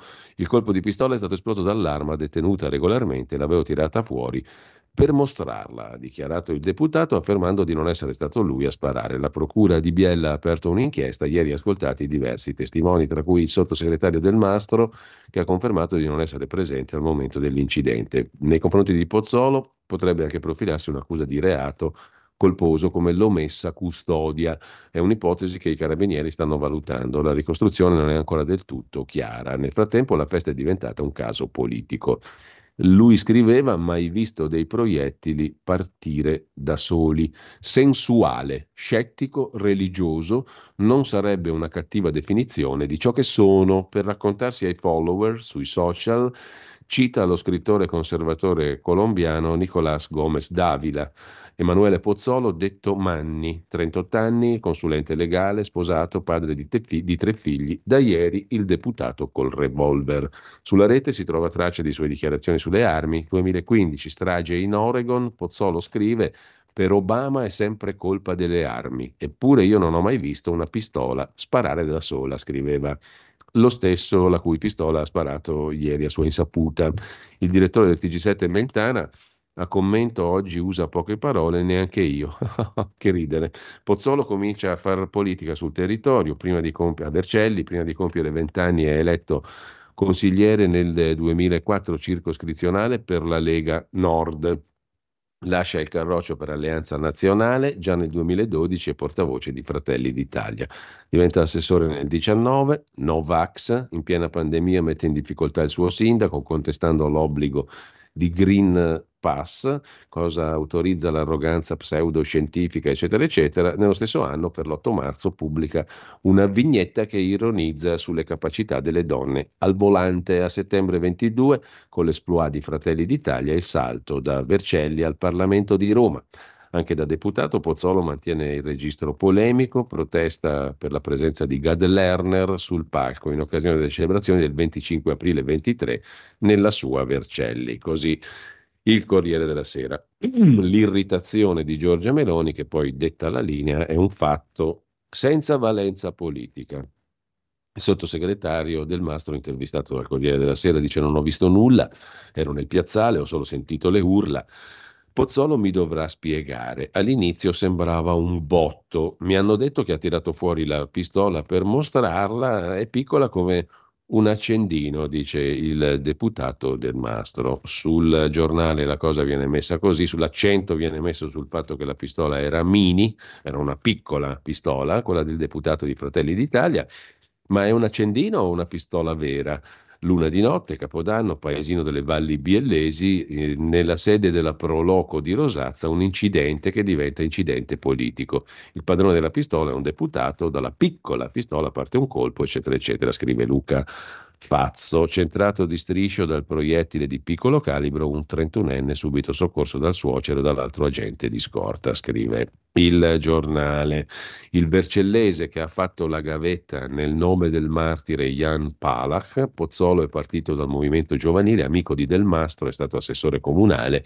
Il PD lo accusava di essere arrogante e Novax. Lasciò a N in polemica con Fini per passare alla Lega, ma l'idillio durò pochissimo. Su Repubblica la questione viene messa così, ora dimissioni chiedono le opposizioni.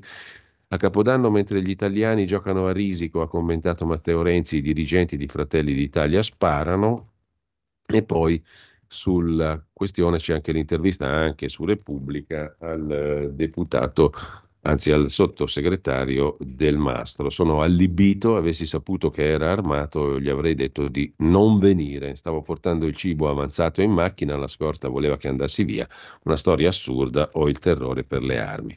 Sulla stampa il personaggio viene tratteggiato così, Manni, pistolero Novax, che si definiva anarchico conservatore. La carriera dell'onorevole Pozzolo la cui pistola appunto ha sparato a sua insaputa, è iniziata in Alleanza Nazionale e passata per la Lega prima dell'approdo a Fratelli d'Italia.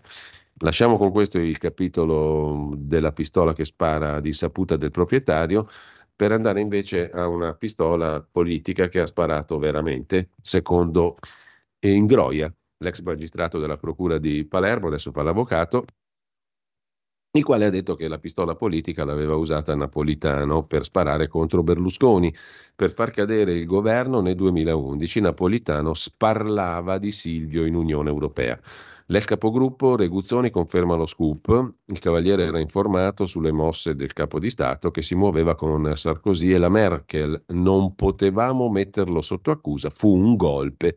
Ora serve una commissione politica. Marco Reguzzoni, all'epoca capogruppo della Lega alla Camera, non è affatto sorpreso di quanto ha detto Antonio Ingroia, l'ex pubblico ministero, sul contenuto delle intercettazioni dell'ex presidente napolitano. Abbiamo scoperto che nel 2011 l'ex inquilino del Quirinale napolitano aveva detto al telefono all'ex ministro Mancino, intercettazioni poi distrutte, di aver criticato Berlusconi con alcuni leader europei alla vigilia del ribaltone col governo tecnico di Mario Monti. Reguzzoni aveva già confermato sostanzialmente questa cosa Ingroia invece si è un po' incazzato sul fatto quotidiano, mi attribuisce cose non dette contro il fatto quotidiano. Non vorrei che servisse a qualcuno e l'unità travisa i nostri articoli, scrive la verità, per far proibire le intercettazioni.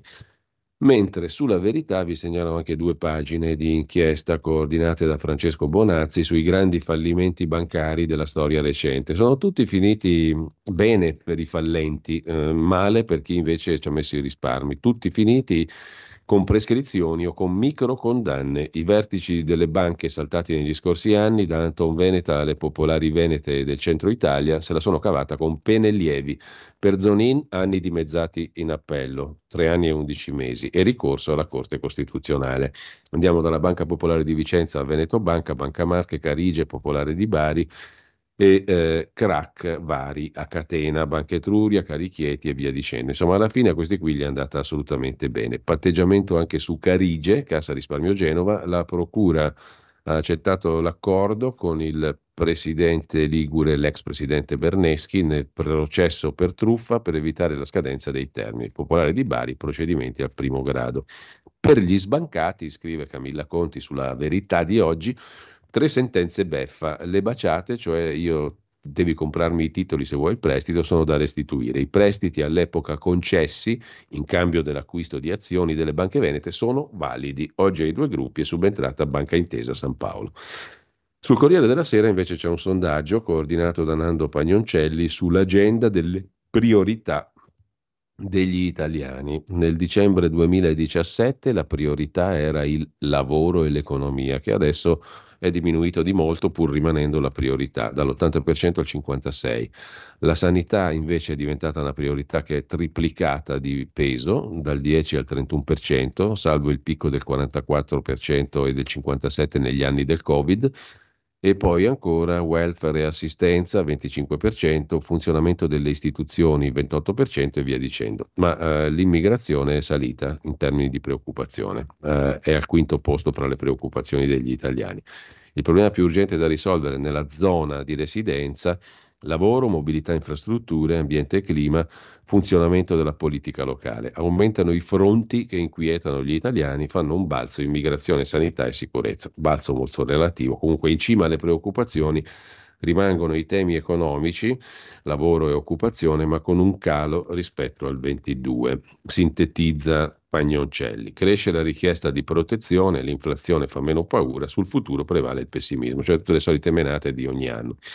Eh, c'è poi sul Corriere della Sera l'intervista al Presidente della Camera Lorenzo Fontana, la diplomazia per la pace giusta, l'evasione fiscale inaccettabile, deve diminuire la decretazione d'urgenza e poi eh, il discorso del presidente Mattarella, ho apprezzato in particolare il passaggio in cui si è rivolto ai ragazzi, l'importanza di non confondere l'amore con il possesso.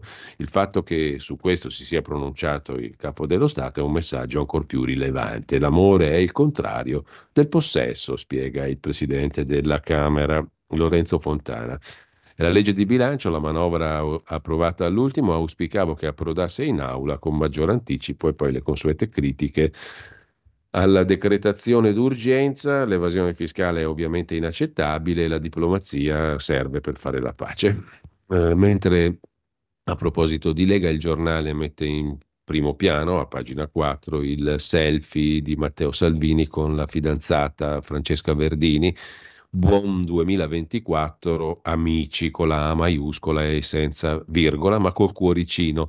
Il messaggio di fine anno di Matteo Salvini sui social, poche parole di augurio, un selfie con la fidanzata, un'immagine, scrive il giornale, usuale per il ministro che spesso pubblica foto con la compagna, ma che in questi giorni assume un significato in più.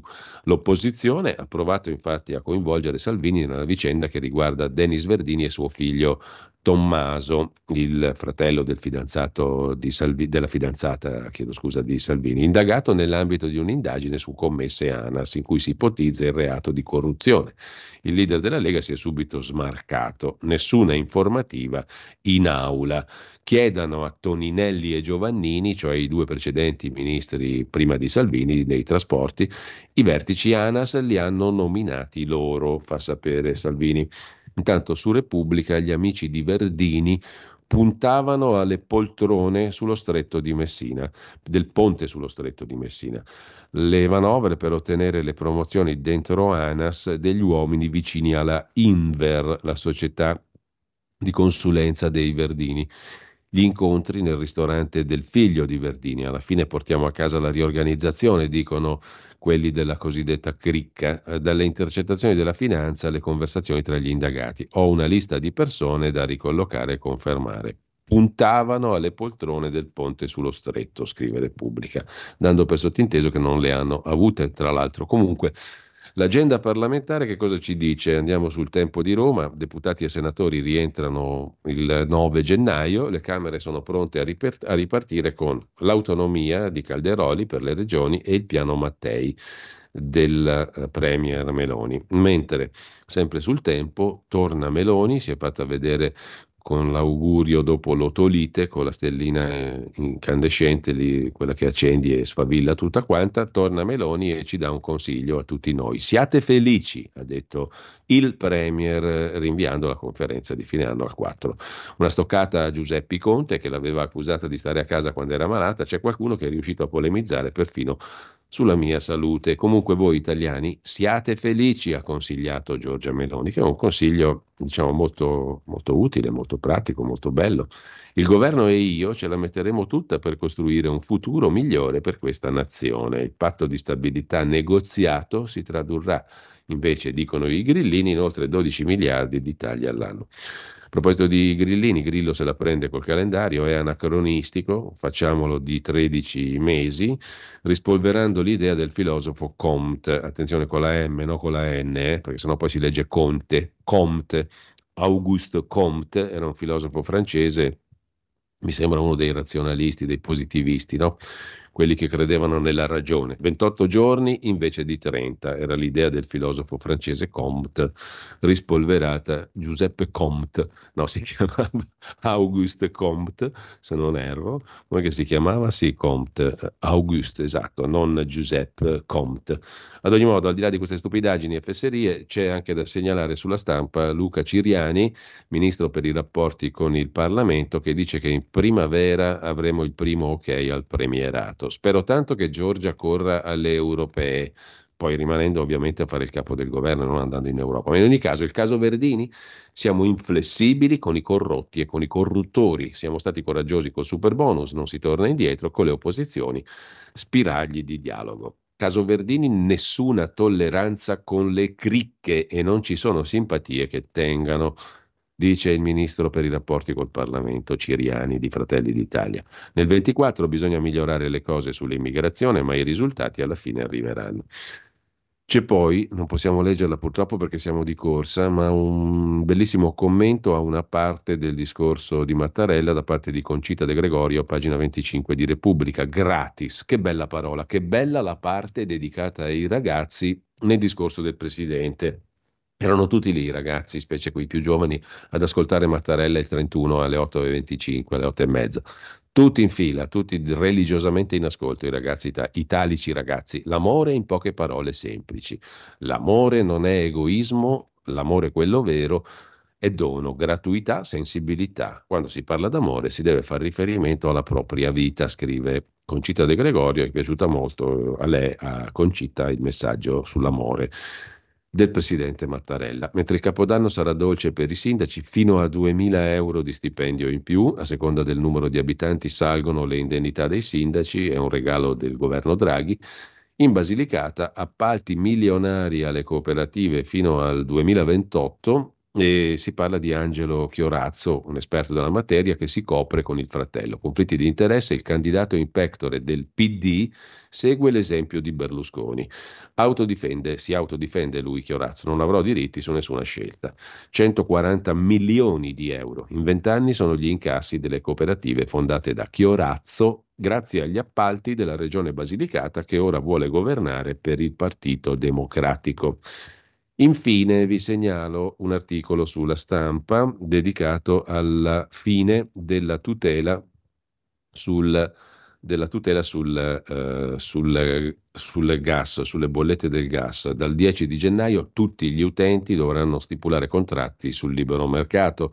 Restano alcune garanzie per le fasce meno favorite ma l'addio al regime di tutela per il gas si traduce in un rischio di rincari delle bollette del gas per 6 milioni di famiglie. A proposito di rincari, aumenta tutto, questo è un classico di ogni fine d'anno, pedaggi, RC auto, telefonia, i rincari amari per le famiglie, scrive il Fatto Quotidiano.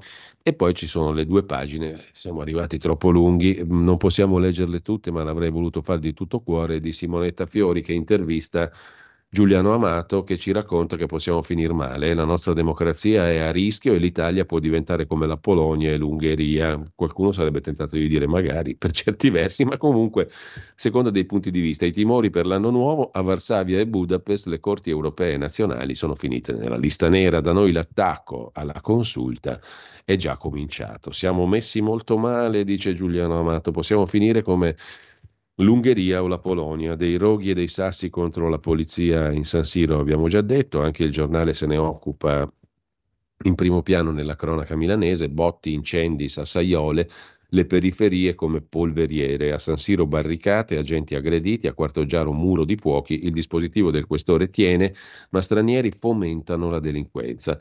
Il professore della Bicocca, Sociologia del Territorio, Giampaolo Nuvolati, intervistato dal giornale, se le, chiama, se le chiamiamo banlieue le perderemo, ma adesso il comune deve intervenire, dice il professor Nuvolati. Dopo il capodanno di guerriglia a San Siro, sassaiole contro la polizia, mobili e rifiuti dati alle fiamme in strada, ragazzi sorpresi mentre sparano in aria con la pistola.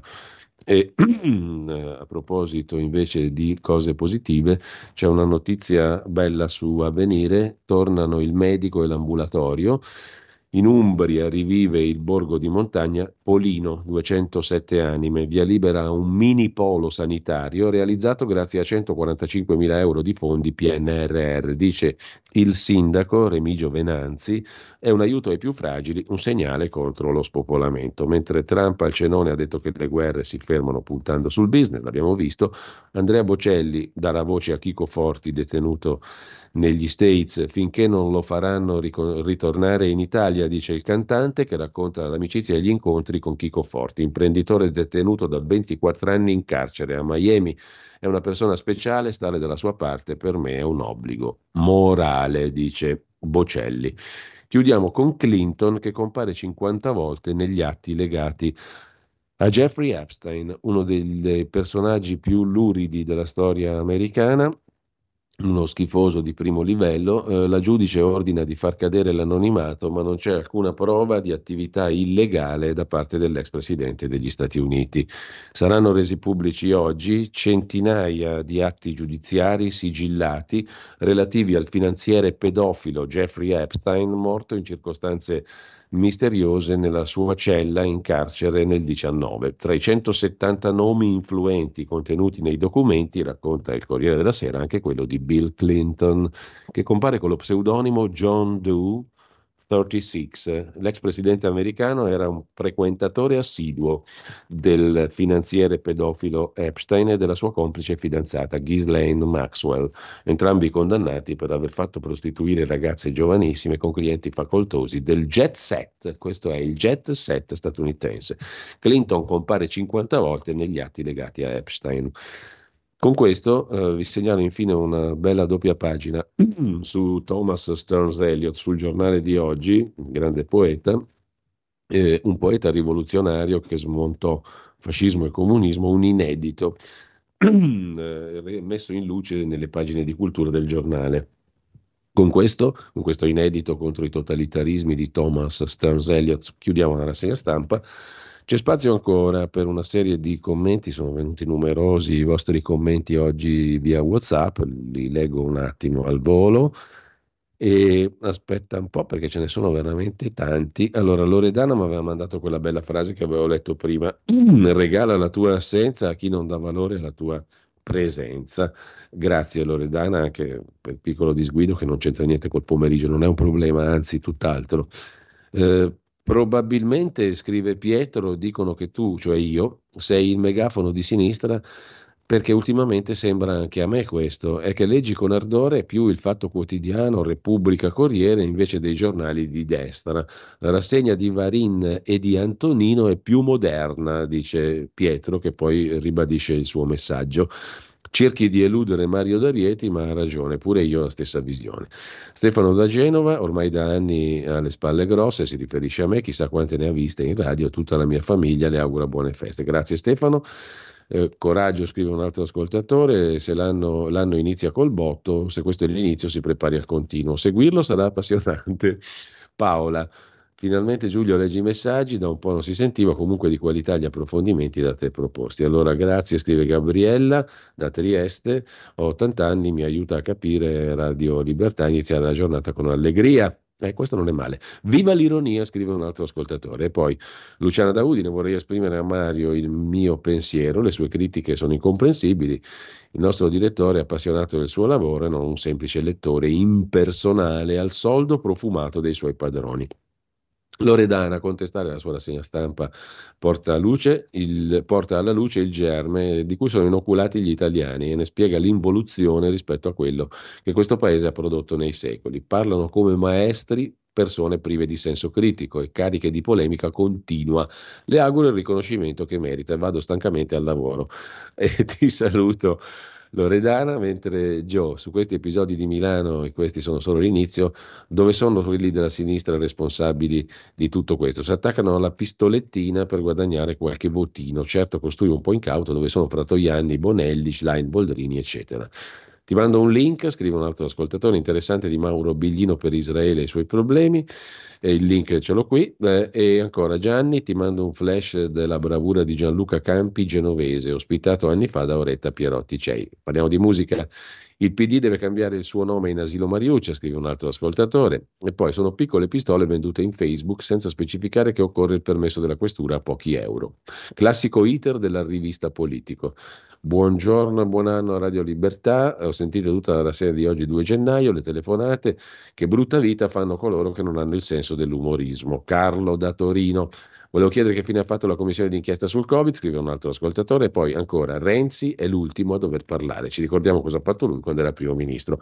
Benissimo, siamo arrivati alle 9.29, perfettamente in orario, dopodiché mm, eh, ascolteremo tra poco un bel Claudio Borghi Aquilini, non in diretta, ma comunque sul debito pubblico, interessante, e a seguire un reportage da latronico del nostro collega Maurizio Bolognetti su un tema così mm, en passant, la sanità, eh, il pronto soccorso, la continuità assistenziale, come funziona quando se ne ha bisogno magari il 31 dicembre, il primo gennaio, funzionano le guardie mediche e la sanità territoriale e la continuità assistenziale, diciamo così, cioè in poche parole la guardia medica c'è, non c'è, dov'è, come combinata e in relazione al quadro generale della sanità dopo le 10. E poi se avanza tempo abbiamo il modo anche di ascoltare l'ultimo brano musicale. Chiudiamo con un bellissimo Johannes Brahms sulla scorta del fatto che nasce oggi, 2 gennaio 1950, David Schifrin, clarinettista statunitense di musica classica, nasceva a Queens, New York. Ascolteremo uh, il uh, quintetto in Si minore, opera 115 per clarinetto di Johannes Brahms, quarto movimento con moto, David Schifrin al clarinetto. Buon 2 gennaio a tutti quanti, buona mattina e poi non perdete naturalmente come sempre implacabilmente Pierluigi Pellegrin con Oltre la pagina. Avete ascoltato la rassegna stampa.